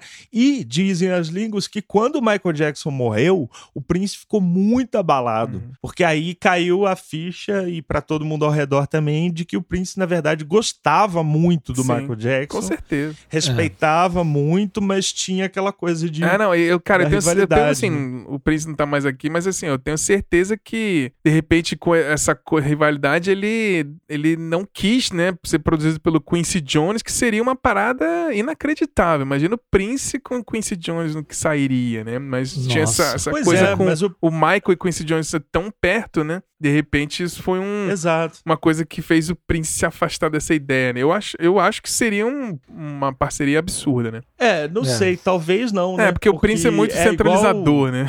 É, não, e é igual aquela coisa, você fala, porra, no, os Beatles tem uma história dessa que É. foi, vamos ser produzidos pelo, pelo, pelo Wall of Sound, né, do, Phil do, Spector. do, É, do Phil Spector. do Phil Spector Canceladíssimo E, tal. e aí Phil é um Spector. disco canceladíssimo. E aí sai um disco que não é tão bom, porque, né, você esperaria grande fusão ali. Talvez Quincy Jones e Prince fosse isso. Prince era muito louco É. pra ser produzido, né, cara? Era muito genial pra ser produzido. Muito então, difícil. assim, tem esse aspecto aí a se considerar. né? E você, Xará, tem o Nirvana Guns N' Roses, né? Que você comentou, assim. Tem alguma uma história específica, assim? Ou era, era mais o Kurt contra o Axel, assim? Então, né? é, é o que eu, que eu tinha falado lá, né? Porque é, nessa época, né, cara, se você for ver, é aquela, aquela, aquele cenário que a gente já relatou várias vezes, né? Que o Grunge tava ali destruindo um- as bandas de, de hard rock, um, uma por uma, né? Então, poucas, poucas bandas foram as que consegui, consi- conseguiram se, eh, se manter ali, né? Teve banda que tentou soar como Grunge, aí acabou mesmo de vez, né? E eu acho É. que. e- e- mas o Guns É. foi uma banda que conseguiu ficar, até porque eu acho que eles trouxeram uma espécie de gênero novo naquele, naquela loucura que tava ali no final dos anos 80, né? No começo dos anos 90. Mas eu acho que o Guns ele fez um movimento tipo Metallica, assim, né? Que o hard rock era meio nichado. Falei assim, ah, vamos fazer um hard rock pop aqui. E aí o Guns ele ultrapassou o nicho, assim, eu acho. É. Por isso que o Guns ficou muito grande. Furou a bolha. Não, e assim, e, e com aquele lance da influência do, do Slash no blues também, então eles conseguiram fazer uma, uma coisa mais melodiosa. Então o, o Guns ficou diferente, né?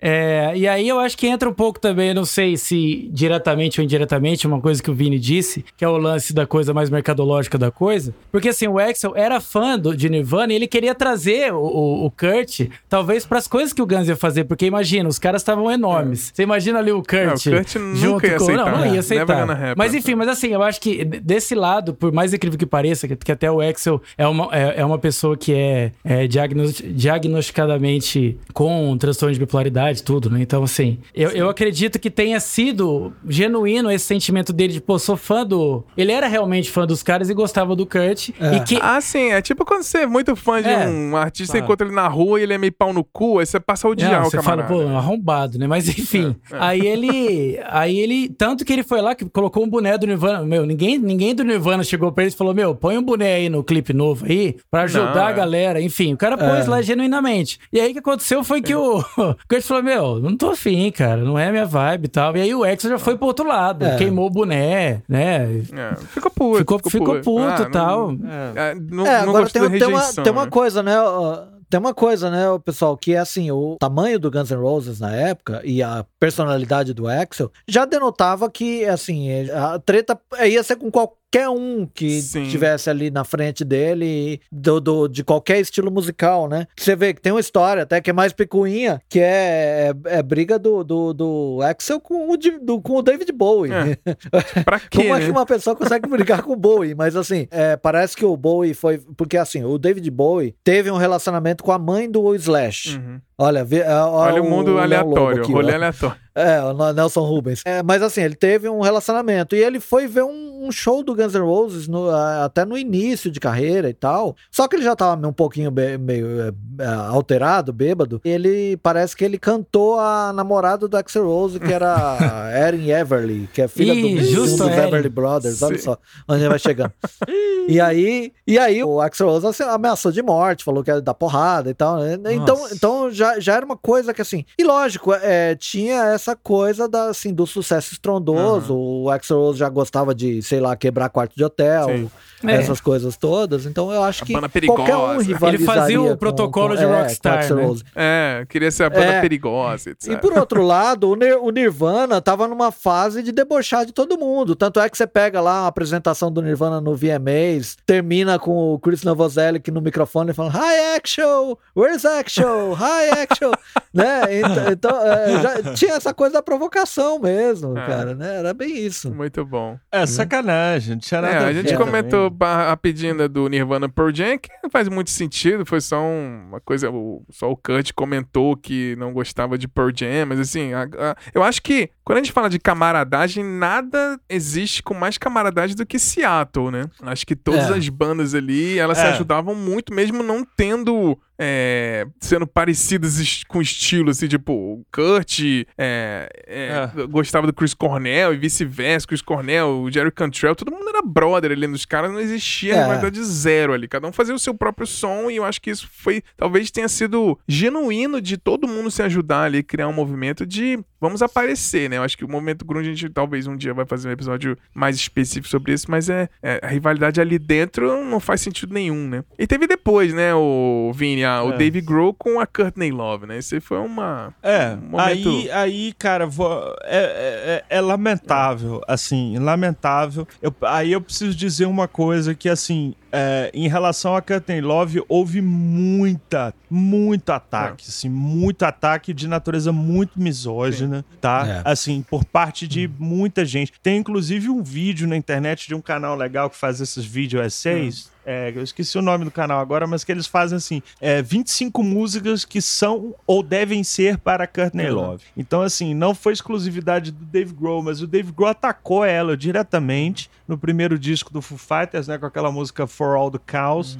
E de uma, para mim isso é de uma deselegância estúpida. Pau no cu do Dave Grohl. Assim, a, a Courtney é uma figura que, também por causa desse contexto de mercado e tal, não sei o que, ela foi muito associada à treta, a É. uso de droga. Ela foi escrutinada quando estava grávida da Frances, ainda, né, com o Kurt em vida por ter pô, supostamente injetado hero- heroína enquanto estava grávida. Ela foi, a vida dela foi completamente devassada pela imprensa, assim, por esse grande mercado. É claro que ela se, se utilizou disso também para se promover, né, porque às vezes é o recurso que você tem, mas a Courtney É. Love eu acho uma das figuras mais é, subestimadas e, tipo, maltratadas da história da música. É, e, inclusive, a gente tá, né, com um episódio aí é, em que a gente tenta ir resgatando, assim, tenta resgatar um pouco, assim, É. a- a- as qualidades artísticas, assim. O Holy foi uma banda muito importante. Sim. Hoje, eu, eu tenho certeza e elenco aqui pra vocês várias pessoas que preferem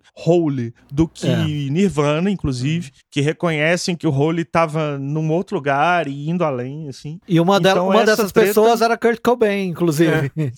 Né? Exatamente, o Kurt era um cara é. fantástico, cara. Eu já falei isso aqui várias vezes. O Kurt, gostando ou não de Nirvana, o cara era um anjo. Sim. Ele queria É. promover todo mundo. Ele, ele tem um vínculo muito grande com o movimento da Riot Girl, né? Com punk, rock, feminino e feminista da época. Ele foi muito influenciado por isso. A gente também explora isso melhor em outros episódios. Mas um cara muito legal. Então, assim, a Courtney e o Dave Grohl são esse tipo de coisa que assim. Ah, mas ela falou tal coisa. Foda-se. Eu não. Eu, eu, eu, tô- eu- aí eu tenho lado, assim, É. mesmo. E eu não acho que é rivalidade, eu acho que faz parte de uma campanha misógina de, de destruir a reputação de uma grande artista. assim. Xará, Opa! comentou Pá. aí, Chorão Marcelo Camelo. Ó, antes de chegar no chorão do Marcelo Camelo, que eu acho que é, é a, ban- é a rivalidade que todo mundo, em algum momento, sei lá, às vezes o cara nunca ouviu o Charlie Brown ou nunca ouviu o Los Hermanos, mas lembra da briga, né? É aquele Sim. negócio, nessa briga eu torço Pelo pela, menos da foto, eu torço né, do- pela briga, sei Foto lá. do Camelo com o olho inchado, me lembra lembrar. Isso gerou Não, gerou. processo judicial até, hoje. né? aí. tá. Mas enfim, depois a É. gente foi ver também, né, que tem as outras coisas que não são muito de se orgulhar por parte do nosso querido Marcelo Camelo, né? Enfim, a gente já, a gente já falou algumas vezes aqui, né? O Xará já disse, vocês já falaram. Mas eu lembrei de uma aqui, meu querido Márcio. Tá vendo como a gente tem aqui a nossa sincronia de o que, que a pessoa pode saber? Uma treta que improvável, né? Que diz que aqui no nosso, na biografia do Belchior tem uma treta brutal aqui entre ele e o Fagner, que eles eram ali parceiros na. Tinha né, isso. parceiros na história ali no Mucuripe cearense, né? E aí diz que chegou num ponto, cara, que eles É, chegavam a exatamente. se enfrentar usando faca, um com o outro. Olha aí. E já chegaram a Ó. ser Briga de faca, bicho. briga de faca. Imagina o Fagner e o Belchior, É. um querendo ser o peixe, o outro, enfim. Eu E aí- queria ser o rapaz latino-americano e o outro queria ser o peixe. É, o latino-americano contra o peixe. Quase um roteiro da É. Marvel aqui pro próximo? Você É imagina. latino-americano contra o, o outro é um entreguista. Mas enfim, já, É. já tiveram brigas aí violentíssimas, né? Já chegaram a se se agredir várias vezes. Sim. Mas é, quando a gente fala disso, eu precisava falar de uma outra também, Xará, que eu acho que é a mais importante, talvez, do rock nacional, do metal, que a gente falou de rivalidade e briga das bandas. A gente tem praticamente a história da o Angra talvez não fosse tão grande se não fosse as brigas entre os integrantes, né? A gente tem aí, a gente É, tem o é. Angra praticamente, eles já, que é o lance de mercado que o, que o Vini já disse, a gente eu acho que chegou numa conclusão, né, como o mercado influencia nas coisas dentro da própria banda, né? Porque o, o Angra foi uma br- briga de empresários, né, É, que acabou total. saindo três integrantes, que graças a Deus fundou o Xamã, que foi uma banda que totalmente rivalizou com o Angra, né? Aliás, muitas É. pessoas que é, especialistas, eu fiz um sinal aqui de aspas, tá, gente? Não dá pra vocês verem, mas muitos especialistas É. aí, alguns falam que o Xamã é a maior banda de metal, e a- em alguns momentos eu até concordo que foi realmente uma coisa que eles conseguiram que o Angra até então não tinha conseguido. Então é uma treta que até hoje se fala de reunião, nunca foi conseguido essa reunião. O André Matos acabou É. falecendo, a gente falou no especial É. deles aí, que eles estavam às, é, às vésperas de finalmente conseguir reunir ali gente que não tocaria junto de maneira nenhuma, mas tocariam talvez pelo André por uma causa É. nobre, né, Márcio? Mas infelizmente a gente não, cons- É, não, não. É, a gente não deu, falou né? também do. Pra mim, essa é o que eu, eu assim, eu passo panaço. Já até sei. É, é assim, tem pouca gente que eu passo pano na vida, assim, mas eu passo panaço pro Max Cavalera, assim, né? Eu acho que Ah, tá. essa rivalidade do, do Max Soulfly, depois que ele saiu do Sepultura, e o Sepultura que continuou, tem, tem tretas pesadíssimas, assim. E o Max, ele, ele ficou, sei lá, 25 anos sem falar nada, aí um belo dia, a Glória ligou o live stream lá pra ele fazer umas lives que ele tá fazendo toda semana, fazendo uns riffs lá. Aí ela deve ter saído pra ir no Walmart e deixou o celular lá com o Max Cavalera. Sozinho. Aí o camarada, meu irmão, ele começou: esses riffs que vocês estão ouvindo aí são os riffs do Max Cavalera, aqueles impostores do Sepultura, ficam tocando as minhas músicas, não sei o quê. Eu acho assim, ele não deveria, eu acho deselegante ele ter falado aquilo. Eu acho que ele teria que ter falado aquilo, sei lá, 25 anos atrás. Demorou. É Errado ele tá, não tá. Mas eu acho que ele demorou É. um pouco a falar e foi deselegante, né? Aí eu acho que depois. Errado não Errado tá. ele não tá. Então, assim, tem essa rivalidade do, do Max com o- principalmente o Paulo Júnior e o Andrés, assim, acho que tem, tem, tem tretas pesadíssimas, ele não quero nem ficar entrando lá, mas assim, o Max eu passo panaço, assim, É. eu acho que ele tem razão. E é isso, né? Eu acho que tem essa rivalidade zaça, assim. Eu acho que o tempo deles se juntarem É. pra fazer uma grande reunião já passou, né? Acho que eles tinham Já que, passou, eles tinham não que ter dá, feito um show junto Não, há eu- uns 15 eu- anos atrás. Eu É. acho, eu acho que na verdade o grande erro de tudo, dos três, até do, da época do Igor Sim. ainda, foi não ter montado outra banda. Esquece Sepultura, faz uma outra banda. Ah, somos nós três aqui, chamamos um novo vocalista, é ok. Vamos fazer o nosso Ah, som. sim. É porque eu acho que, inclusive, eles só mantiveram Sepultura, porque o Igor, eu acho que o Igor ele ficou naquele, tipo, É. pô, eu montei essa banda com meu irmão, eu não vou sair. A entidade Sepultura É, ainda existe. E aí ele ficou, né? E acabou ficando o nome, né? Mas assim, eu acho que É. tinha que ter acabado e montado o Soulfly e, sei lá, que virasse Chaos AD, a, outra- a outra banda, sei lá, qualquer nome. Cova É, rasa. É, cova rasa. Agora, tem uma treta, É. tem uma treta aí que eu queria pegar carona, que assim, a gente fa- só fala de Chorão e Marcelo Camelo, mas esquece, eu mesmo esqueço. E aí, lembrei porque eu acho que foi o Bruno Lopes que falou mais cedo do João Gordo. O João Gordo tem uma treta com Los Hermanos. Sim. Foi, Sim. Que é clássica. Tava no Luau MTV, programa, ele, ah, a música de vocês são chata pra caralho, não sei o que. É, mas não, e que teve um, teve um ponto que o negócio ficou crítico, porque ah, eu acho que foi o Camelo falou que não gostava de Ramones. Sim, Ah, é o João mas Aí Gordo aí o João levantou é falou, difícil. sai hein? do meu programa agora. É, sai daqui! Foi, botou pra Mandou os caras sair do É. programa. Expulsou os caras e foi, Foi sério. sério. E, e os caras ficaram assim: não, mas é sério e tal, não, é sério, sai do meu programa agora. Os caras saíram. Assim, tem esse Não, e foi porque. tem, tem. E, na, e na verdade, assim, e na verdade não foi nem não gosto de Ramones. Ele falou, pra mim, Ramones é uma merda. Pô, mas é pior ainda. né? É pior ainda. Você falar uma coisa, pô. ah, não gosto de É, Ramon, não, beleza. é você pior, fala assim, é. Ramones é Não, ruim, na frente de João Gordo. É a mesma maluco, coisa, que você- é a mesma É. coisa.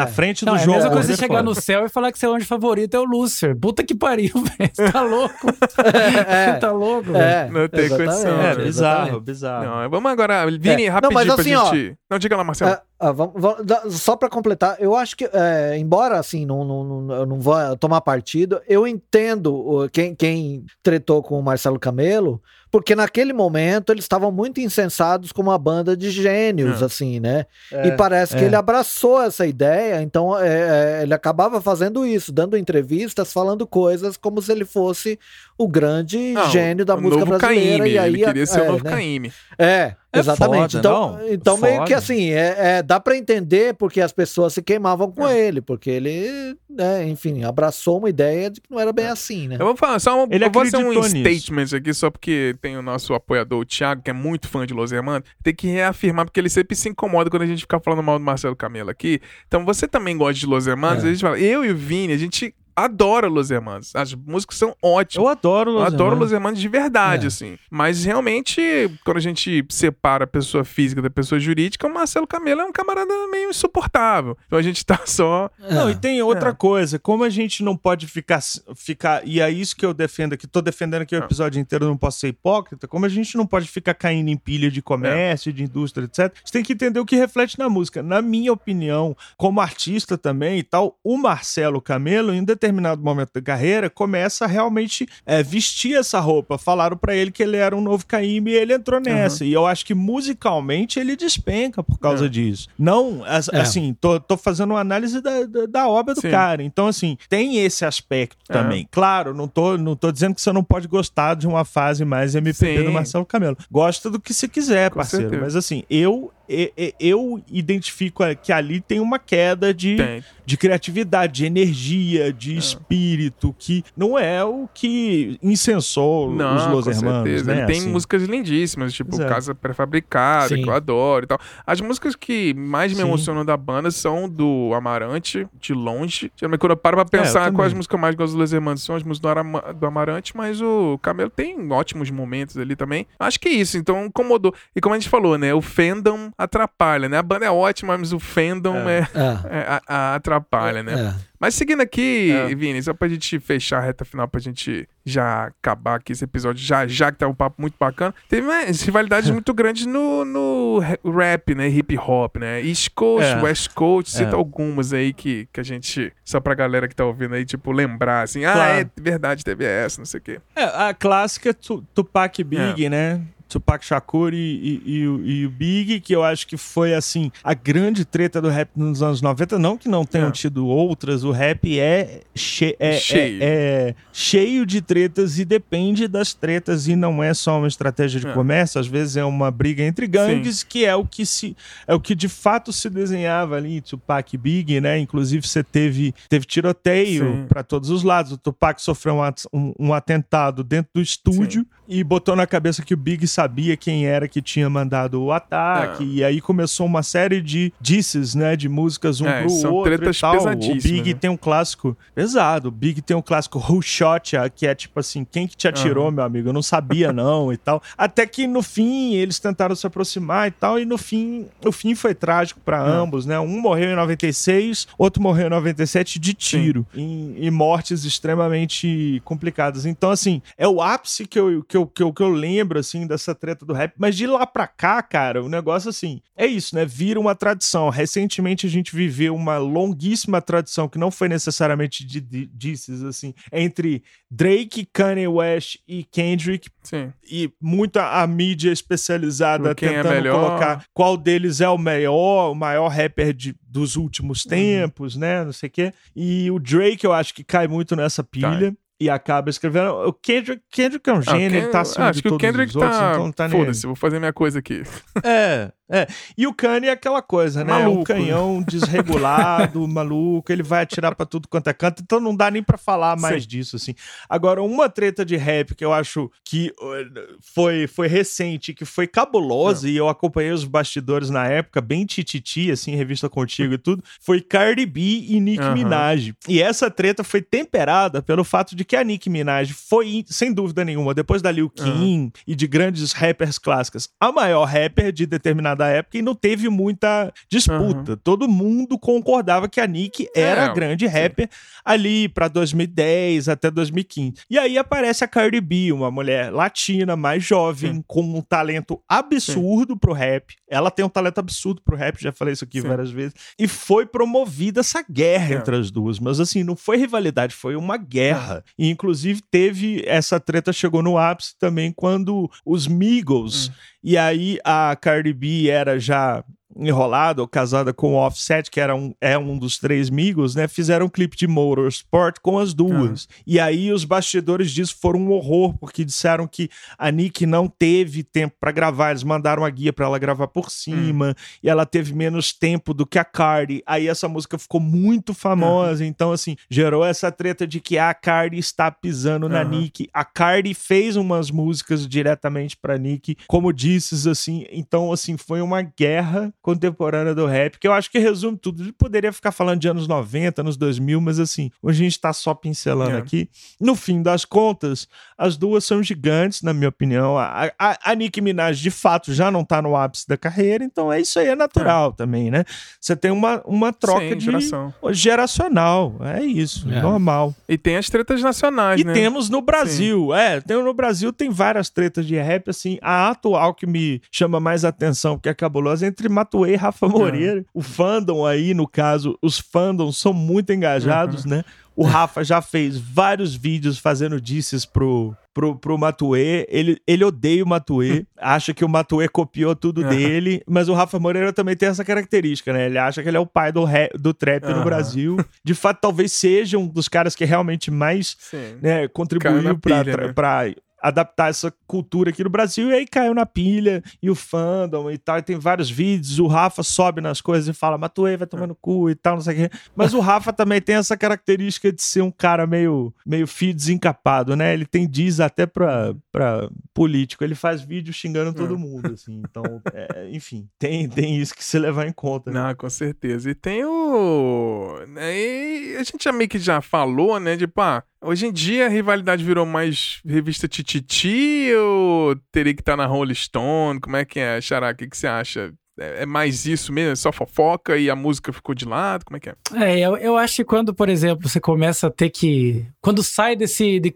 crivo musical, né? Você fala, pô, nem o Vini falou nos bastidores, a pessoa recebeu a guia depois, ou o negócio que o, que o mais falou do Excel lá, pô, cantou a mulher do cara. Então, assim, isso já não é mais, mais é. música, né? Ele já tá assim, é o Nelson, é o Nelson é. Rubens com a Les Paul, né? Então não tem, não tem muito o que é. a gente falar, assim. É, eu acho que em, em, muitos casos, sim, né? Eu acho que começa a perder, assim. Seria legal se a gente estivesse falando, pô, sei lá, cara, vou, posso falar aqui o nome daquela que não podemos falar? Vai falar dessa treta? Pode, não? Pode. Sei lá, seria legal a gente estivesse brigando assim, né? Ah, a Anitta está brigando pela paz mundial é. e a Ludmilla está brigando pela paz. Enfim, sabe? A gente, a gente vê umas rivalidades uhum. que são positivas. Né? Pô, quem tá dando mais dinheiro pra uma sessão de caridade? Pô, isso é legal demais. É o tipo de rivalidade é. Que, é o, que é o máximo, né? Quem tá distribuindo mais, é. mais coisas, tá ajudando é. mais alguém. Mas no, no, no, geral fica nessa coisa, né? Ah, a pessoa fala mal de mim, ela fez alguma coisa que eu não gostei, aí o fã entra em cima e já é. pega uma história de 1994, quando a pessoa não era nem alfabetizada e deu uma opinião. Então, assim, fica. É uma ah, coisa sim, muito é. doida, pra mim, né, é, cara? É, tipo, o negócio tá mais no Léo Dias do que Exato. nas páginas especializadas de música, né? Então, exatamente, assim, Xará. Exatamente. É, é total, é total. E as rivalidades mais recentes, assim, acho que tá faltando, talvez a mais velada seja a famosa Taylor Swift com a Katy Perry, né? Porque é uma, é uma briga das duas, né? Em teoria é um mal entendido, né? Mas acho que ficou nisso, né? Elas não não se falam, né? E os fãs acabam que entraram na pilha, né? Você acha que tá faltando alguma é. rivalidade é. para voltar essa parte criativa? Tá faltando uma rivalidade mais, tipo, a gente falou um monte aqui, mas, assim, talvez a última com grande respeito tenha sido mesmo por McCartney com o Brian Wilson, que foi, sei lá, 40 anos atrás, né? é. Não, é, eu acho que tem umas, várias dessas posteriores que a gente falou que são nesse, nesse nível mais criativo, uhum. né? Mas eu acho que não tá faltando, não. Assim, eu pelo menos, eu não sinto falta nenhuma de ficar falando de tre... Acho que na música brasileira tá faltando, acho que podia ter tá mais. Tá faltando um pouquinho de, de ódio no Brasil, né? Tá. Você é. tava falando de rap, assim, aqui no Brasil e tal, e, e, e aí eu, na hora eu não lembrei, agora eu tô lembrando de umas tretas recentes que foram muito interessantes. Tipo, é, o Diomedes e o Baco lançaram uma música, isso tem um tempo já, acho que é 2015, 16, se hum. bobear, se chama Suicídio, que é voltada para essa onda do rap mais, mais enfim, Playboy, de uhum. Felipe Rett, Dalcin, Costa Gold e tal, que virou também, que teve resposta do Costa Gold. E que foi muito legal, porque abriu uma, um debate sobre o rap nordestino, da galera do Nordeste e tal. Tipo, é, essa do Rafa Moreira também, não só com Matuê, mas com Recair de Mob. E o rap brasileiro tem uns históricos, inclusive o Emicida, que tá super na crista da onda aí, cansou de mandar disso pro Cabal Uhum. e, e o Cabal pro Emicida e É, tal. o- é uma Projota, pergunta que, eu, que agora eu- tá É, famoso uma pergunta que eu te faço aqui, Marcião. Você que é o enciclopédico aqui. Alguma das rivalidades que você lembra, assim, viraram parceria em algum momento? Ah, cara, eu acho que assim, pensando agora, no rock nacional, muita coisa acabou virando, né? O pessoal acha que vai amadurecendo, É. né? Você vê que nos anos, dos anos 80 e 90, todo mundo falava mal de todo Ah. mundo. Era uma coisa de. é, engenheiros do Havaí falava mal de nenhum de nós, porque tava ali naquele mesmo nicho, estavam disputando aqui uma, um, protagonismo. Aí você tinha o- os Titãs, é, com- como até o Bruno Lopes lembrou, com Paralamas, era mais uma coisa de fã, de, de, de comparar os dois, que não tinham muito a ver, mas e eram amigos, Sim. sempre foram amigos. Mas assim, havia ali uma, uma comparação que, que é, criava ali um clima de rivalidade entre bandas e tal. E, na- e, o, e tinha o Renato Russo que falava mal de todas as bandas, né? Rigorosamente todas. Mas no fim das contas, eu acho que a- as pessoas vão amadurecendo, vai saindo das bandas também. Você vê que o, o próprio nenhum de nós chamou Humberto Gessinger para tocar com eles num Planeta Uhum. Atlântida aí, e tem gente fazendo parceria que, né, quem, quem não tinha parceria. Então, eu acho que no fim das contas, esse pessoal dos anos 80 meio que deu uma amadurecida assim, e meio que falar, ah, chega de, de brigar e tal. Tanto é que, assim, outro cara que, só, que também falava mal de todo mundo é Lobão, Uhum. né? Enfim, Hum. que, é, que na verdade era o cara que atrapalhava um pouco as tretas, porque ninguém dava muita confiança pro, pro que ele falava, então é, dispersava o, o- o assunto. Mas ele, ele passou o tempo todo falando que o Herbert Viana copiava ele em vários momentos. Ah, lá. coitado. É, no Patrulha Noturna do Paralamas, ele disse que é copiado do cena de cinema, e aí você tinha a coincidência, né? Que é, ele fez Me Chama, o Paralamas fez Me Liga, e aí ele, ele, ele passava, passou muito tempo fazendo essa, essa, essa picuinha e tal. Agora ele grava todo mundo. todo mundo que ele falou mal, ele tá gravando, né? Ele tá, ele tá fazendo, é, fazendo É, diz que ele tá cover, até né? desbloqueando Então, as não pessoas no Twitter, né? Ó, eu ainda Ué, tô mas bloqueado. Aí, pô, eu tô Eu bloqueado também. ainda. ué. É. um cara que se afogou, né, cara? E que podia nessa e é por isso que eu tô falando que a gente tá que tá faltando treta na, na música brasileira, porque assim, a nossa treta nunca foi tão qualificada assim, sabe? Eu acho que no rock, É, é no muito rap, esses desagradável, exemplos né? que eu tô dando no rap é desagradável, é. um negócio assim de eu tô te chamando pra porrada e você não tá nem aí. Talvez tenha ficado mais o Lobão tenha ficado mais destacado por um ataque à MPB que eu acho que foi que tinha fundamento, que podia ter sido calcado por outros caras da geração que não quiseram entrar na onda, que pensam a Sim. mesma É. coisa, pensavam a mesma coisa, mas não quiseram entrar na onda pra não se fuder. Porque ah, tem que tem que tocar com o Gil, tem que tocar com o Caetano, tem que ter esses Sim. caras dentro do bar, que não tem que ter porra É. nenhuma. Então tá Não, naquele faltando, eu acho momento, isso. Sim. Naquele momento, Vini, é, ele estava fazendo uma coisa importante para pra, pra música, que ele rompeu com a indústria e ele estava lançando discos, inclusive lançou muita gente É, que é, né, né, aí, é, vendendo CD em Sim, banca de lembro. jornal, encartado na revista.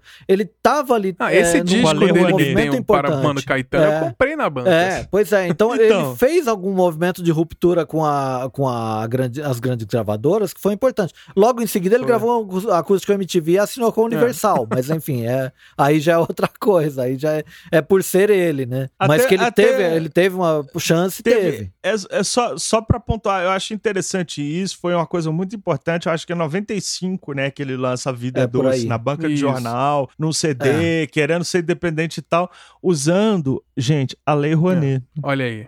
É, Que depois- isso, é, isso é importante. Então e depois aí a foi falar ironia mal, pra mas história. enfim, é isso aí. É. Enfim, né? Independente também não era independente assim, porque estava com financiamento ali de empresa através de, de incentivo fiscal, que é absolutamente Sim, normal. tá dentro e da lei, e tem ok, que mas não vai existir. falar mal, né? Tá dentro da lei e blá blá blá blá Mas blá. depois... Mas a questão é que eu acho que perde, perdeu o bonde histórico de aproveitar isso e de se colocar como um cara de fato independente e que poderia liderar. E, e depois, cara, e hoje a gente vive um estado estado de inércia completo nesse cenário do rock, é. que ninguém. Você nem fala do outro, quanto mais é. mal do outro. Então, assim, não é. tem ninguém fala nada, é. ninguém faz nada nessa porra. o rock, exemplo, parece estar parado, né? Em silêncio, né? Esperando, sei lá, o que aconteceu, um milagre acontecer, né? É, a espera de um milagre. Muito bom. Então é isso, galera. Esse foi o nosso episódio que debate sensacional sobre rivalidades aqui na música que a gente debateu, que é um pouco mais de fofoquinha do que música. Acho que quando fica na música é melhor quando tá nos artigos da Rolling Stone, da NME, da Pitchfork. É muito mais interessante você pesquisar como um inspirou o outro do que, ah, fulana de tal pegou a namorada de não sei quem. É um papo muito chato, né? Então, mas, então a gente é. queria fazer esse episódio para justamente trazer esses pontos de vista pra gente entender que realmente é música é isso. É, é você se emociona ou não se emociona, você gosta ou não gosta, e não adianta ficar caindo na pilha de, de mídia, ou seja, dos fãs. Assim, escuta, não deixa de ouvir uma coisa porque você acha que tem uma rivalidade. Ele testa e de repente você vai gostar dos dois e todo mundo sai ganhando. Mas é isso aí. Bruno Lopes, quer deixar um último recadinho antes de gente se despedir? Meu recado é o seguinte: eu quero saber quem aqui dos nossos fãs está do lado de Cláudia Leite ou de Vete Sangalo, que não foi falado. é uma treta brutal Boa. aqui no, no Brasil, é, gente. Importante é falar. Pesado. É, mas é o que você falou, sim, né, Xará? É, se você se deixar levar por o que é melhor, o que é pior, né? Eu fico pensando, o cara que deixou de assistir, sei lá, as patricinhas de Beverly Hills porque ele achou que ele precisava ver, é, sei lá, o Birdman, sabe? Meu, não tem problema nenhum, cara. Assiste é. os dois, né? Não vai. É. Você não vai ser mais inteligente. Momento, né? Exatamente. Né? Eu acho que o negócio do Lobão, talvez, né, Vini? O que eu acho que incomoda é aquela coisa, né? Você talvez colocar algum tipo de música como uma soberba. Olha, se você não ouvir isso aqui, aqui, que é uma música de catedrático, uma coisa de, né, dos, é. né, do, das pessoas que estão aqui no patamar mais alto da música brasileira. É. Você não pode ouvir, sei lá, um samba de, de roda, né? Meu, não tem nada a ver, cara. É, é o que te emociona não mesmo. Não pode ouvir funk. É, não pode ouvir um funk, sei lá. É. Isso é o tipo de coisa que incomoda, né? É, então, aí, exatamente isso, cara. E aí tem uma treta recente, hein, galera, que a gente aí, não ó. falou também, que é a Anitta versus Rick é. Bonadio. Ah, é Mas ele não foi treta, verdade. ela simplesmente é. enterrou ele, é. assim. É, é ele deu tiro na disputa, cara e né? estragou né? o velório, assim, tipo. Não tem que discutir. Pois é, né? teve, te... exatamente, apelou, cara. Teve, é, ficou bem recente mesmo esse lance. O cara foi falar e aí, enfim. Falou que quis, ouviu que não queria. E aí não devia ter falado. Mas é nessa linha do que você tá falando, Bruno, né? Essa coisa meio catedrada. Ai, que a música brasileira. É. Ai, falar de senta e de ficar de quatro. É, o Brasil tinha que ah, exportar música melhor. Então. então. faz aí, mesmo. Tá 30 anos é. aí no teu estúdio aí, ganhando dinheiro em cima de banda achando é. que vai vingar e tu não exportou porra nenhuma. Você lembra. Ou então é. até exportou bobagem, banda de falando eu te amo, minha amiga, não sei o quê. Ou música de. Ah, o cara que produziu é. Mamonas Assassinas falar uma porra dessa vai tomar. É. é, mas é isso ah, aí. incoerência da vida, né, gente? Te... Tinham letras incríveis. Termina ali. seu recadinho aí. Não, mas é isso. É, você vê, a gente vai. A gente vai. Se demorar muito, a gente vai lembrando das tretas, né, cara, que vai acontecendo. Mas é, é o que o que eu acho que tem que acontecer é o seguinte, será que você falou, ouça as coisas de, de peito aberto, sabe? Mesmo se você é Team Blur ou Team Oasis ou Team Maia, o importante é você simplesmente é. ouvir, é. cara. Porque, ó, vou dar um exemplo aqui dentro do nosso grupo aqui de quatro pessoas. Esses dias o nosso querido Márcio, que da mesma maneira que eu carrego aqui a bandeira do Jay Wacker, o Márcio também tem a, a, bandeira do Felipe Long. E esses dias essa bandeira é. tremulou ali no nosso, nosso grupo com uma música que ele mandou para mim que eu achei maravilhosa. É. Sabe? Então eu fiquei muito grato de ouvir aqui de. Eu já escuto as coisas de peito aberto, né? Mas tipo, essa música entrou aqui nas minhas favoritas. É, eu sou, é. tipo, super chato para colocar música de favorito, porque tem que ser, tipo, um negócio que realmente eu gosto lá da, da do, do minuto 00 até o 4.44. E essa música que ele uhum. mandou, assim, foi inesperado, cara. Eu fico pensando, pô, se eu ficasse achando que, ah, cara, não vou ouvir, cantor nacional, sei lá, tem quantos seguidores? Ah, tem 200. Pô, não vou escutar. É. Meu, não é assim, né, meu? Então vamos, vamos abrir o coração, abrir os ouvidos aí que, que vale a pena. Seja samba, seja funk, seja axé, seja o que for. É isso aí. Seja o que for. Isso aí. Valeu, é, Bruno Lopes, mais sim. uma vez pela participação. Que sensacional. Tinha muito tempo que a gente não gravava essa mesa virtual contigo aqui. Muito bom. Marcião, último recadinho. Ah, eu vou na mesma onda aqui do, do, do, Bruno Lopes. E esse episódio me trouxe algumas coisas, né? Você falou até essa, isso de ouvir música para se emocionar mesmo, né? E eu, eu tô nesse, nesse, nesse pique. Eu, eu, eu, como eu sempre digo, eu dou uma chance para todo mundo, mesmo que, mesmo, mesmo que eu não goste da banda, eu dou uma chance. Dou, sempre dou uma chance pro Capital Inicial uhum. para ver se eles me emocionam. Algumas vezes eles é. conseguem, né? É, eu queria dizer pro Bruno Lopes que o Felipe Long vai ficar muito feliz com isso que você tá falando, se ele ficar sabendo. É, porque é um cara sensacional. É, mas é isso. E outra coisa que o Bruno Lopes falou, que, meu, adorei, porque é o seguinte, né? É, tem, sempre tem aqueles memes no Twitter, é qual filme você assistiu mais de sete vezes, uhum. né? E ontem tava passando na TV As Loucuras de Dick and Jane uhum. com o Jim Carrey. e, cara, eu devo ter visto esse filme uma, pelo menos 15 vezes, porque toda vez que passa eu assisto do começo ao fim. E é do mesmo jeito que eu assisto o Poderoso Chefão. Uhum. Então é isso aí, é. cara. Você tem que ouvir, tem, tem que ver, ouvir e ver o que, consumir o que te, o que te emociona mesmo, é o que, né, é o que faz a vida. Vamos que é vamos, não tem essa de rivalidade não. Rivalidade é legal, nesse sentido mesmo de tornar alguém mais criativo, mas também é, é, tem que ser na medida certa. Vamos que vamos, que é isso Com aí. Certeza. Abraço a todos. Valeu, Marcel, mais uma vez pela participação aqui. Vini, Valeu. último recadinho. É isso, galera. Valeu, assim, um abraço a todos. Assim, é... bom episódio aí pra vocês. Ouçam o Silêncio no Estúdio, apoiem o Silêncio no Estúdio. A gente tá aqui fazendo esse trabalho muito legal, muito árduo também às vezes. Não é só diversão, tá, é. gente? Apesar desses episódios é. de bate-papo serem muito divertidos. E é isso. É, con concluiria dizer que eu também eu concordo com o Márcio, assim, é o que eu, eu, acho que eu falei o episódio inteiro. Eu acho que rivalidade é legal e competição, uma coisa muito voltada só para o mercado, para uma coisa de, de vender e de ficar, enfim, ganhar dinheiro é. em cima de treta e de fofoca não é. é. legal. Eu gosto de rivalidade, sim. Eu acho que aí é legal a gente ter e ainda mais muda um pouco, né, o meu é. foco é. aqui. No começo eu tava super não competitivo, já as pessoas vão achar que eu sou competitivo. Continuo dizendo, eu não sou competitivo. Você apostar corrida comigo, vai eu vou deixar você piscina ganhar. vai passar os caras que estavam atrás. né? Pois é. Mas assim, também acho que tem que ter um pouco de sangue nos olhos na hora de falar do, da, do seu trabalho, né? E, Paixão, e né? Do seu é. grupo. Acho que, ó, paixão. Acho que o rock brasileiro tá muito fraco, né? Nesse é. sentido, assim, tá muito quietinho. Tem que botar mais a boca no trombone. É. Tamo aí pra é isso. isso. Enfim, quem quiser tretar, tamo aqui. Tretas é grátis. Sensacional. Valeu mais uma vez, Vini, Bruno Lopes e Marcião, mais uma vez aqui pela essa nossa mesa virtual sensacional. E é isso, pessoal. Espero que vocês tenham gostado desse nosso episódio. Não se esqueça que a melhor maneira de ajudar a gente aqui é compartilhando esse episódio, então, com um amigo, pelo menos, ou uma amiga. Manda por e-mail, por WhatsApp, ou taguei a gente no Instagram ou no Twitter pra gente criar essa comunidade bacana de amantes da música. E isso aí, todo podcast que você gosta cresce um ouvinte novo de cada vez. E outra maneira da gente se ajudar aqui, se você quiser ajudar a gente financeiramente, é participando da nossa ferramenta de financiamento coletivo, com uma mensalidade de 5 reais, um preço de um cafezinho por mês, aí, que se você estivesse pagando um cafezinho pra, pra gente, a gente manda uma newsletter para você já, semanalmente, toda segunda-feira você vai receber uma newsletter. A gente fala sobre clássicos, a gente dá dicas de coisas que a gente está ouvindo, é, lançamentos, é muito bacana aí, você recebe toda segunda-feira, então como se fosse um episódio extra em formato de e-mail. Então é só entrar no nosso site no silencionostudio.com.br, clica no menu apoio para saber como participar. Com um pouquinho mais, você pode entrar até no nosso grupo fechado de WhatsApp. É isso aí, galera. A gente vai ficando por aqui. Nos falamos na semana que vem com um novo episódio. Um grande beijo, um grande abraço. Valeu!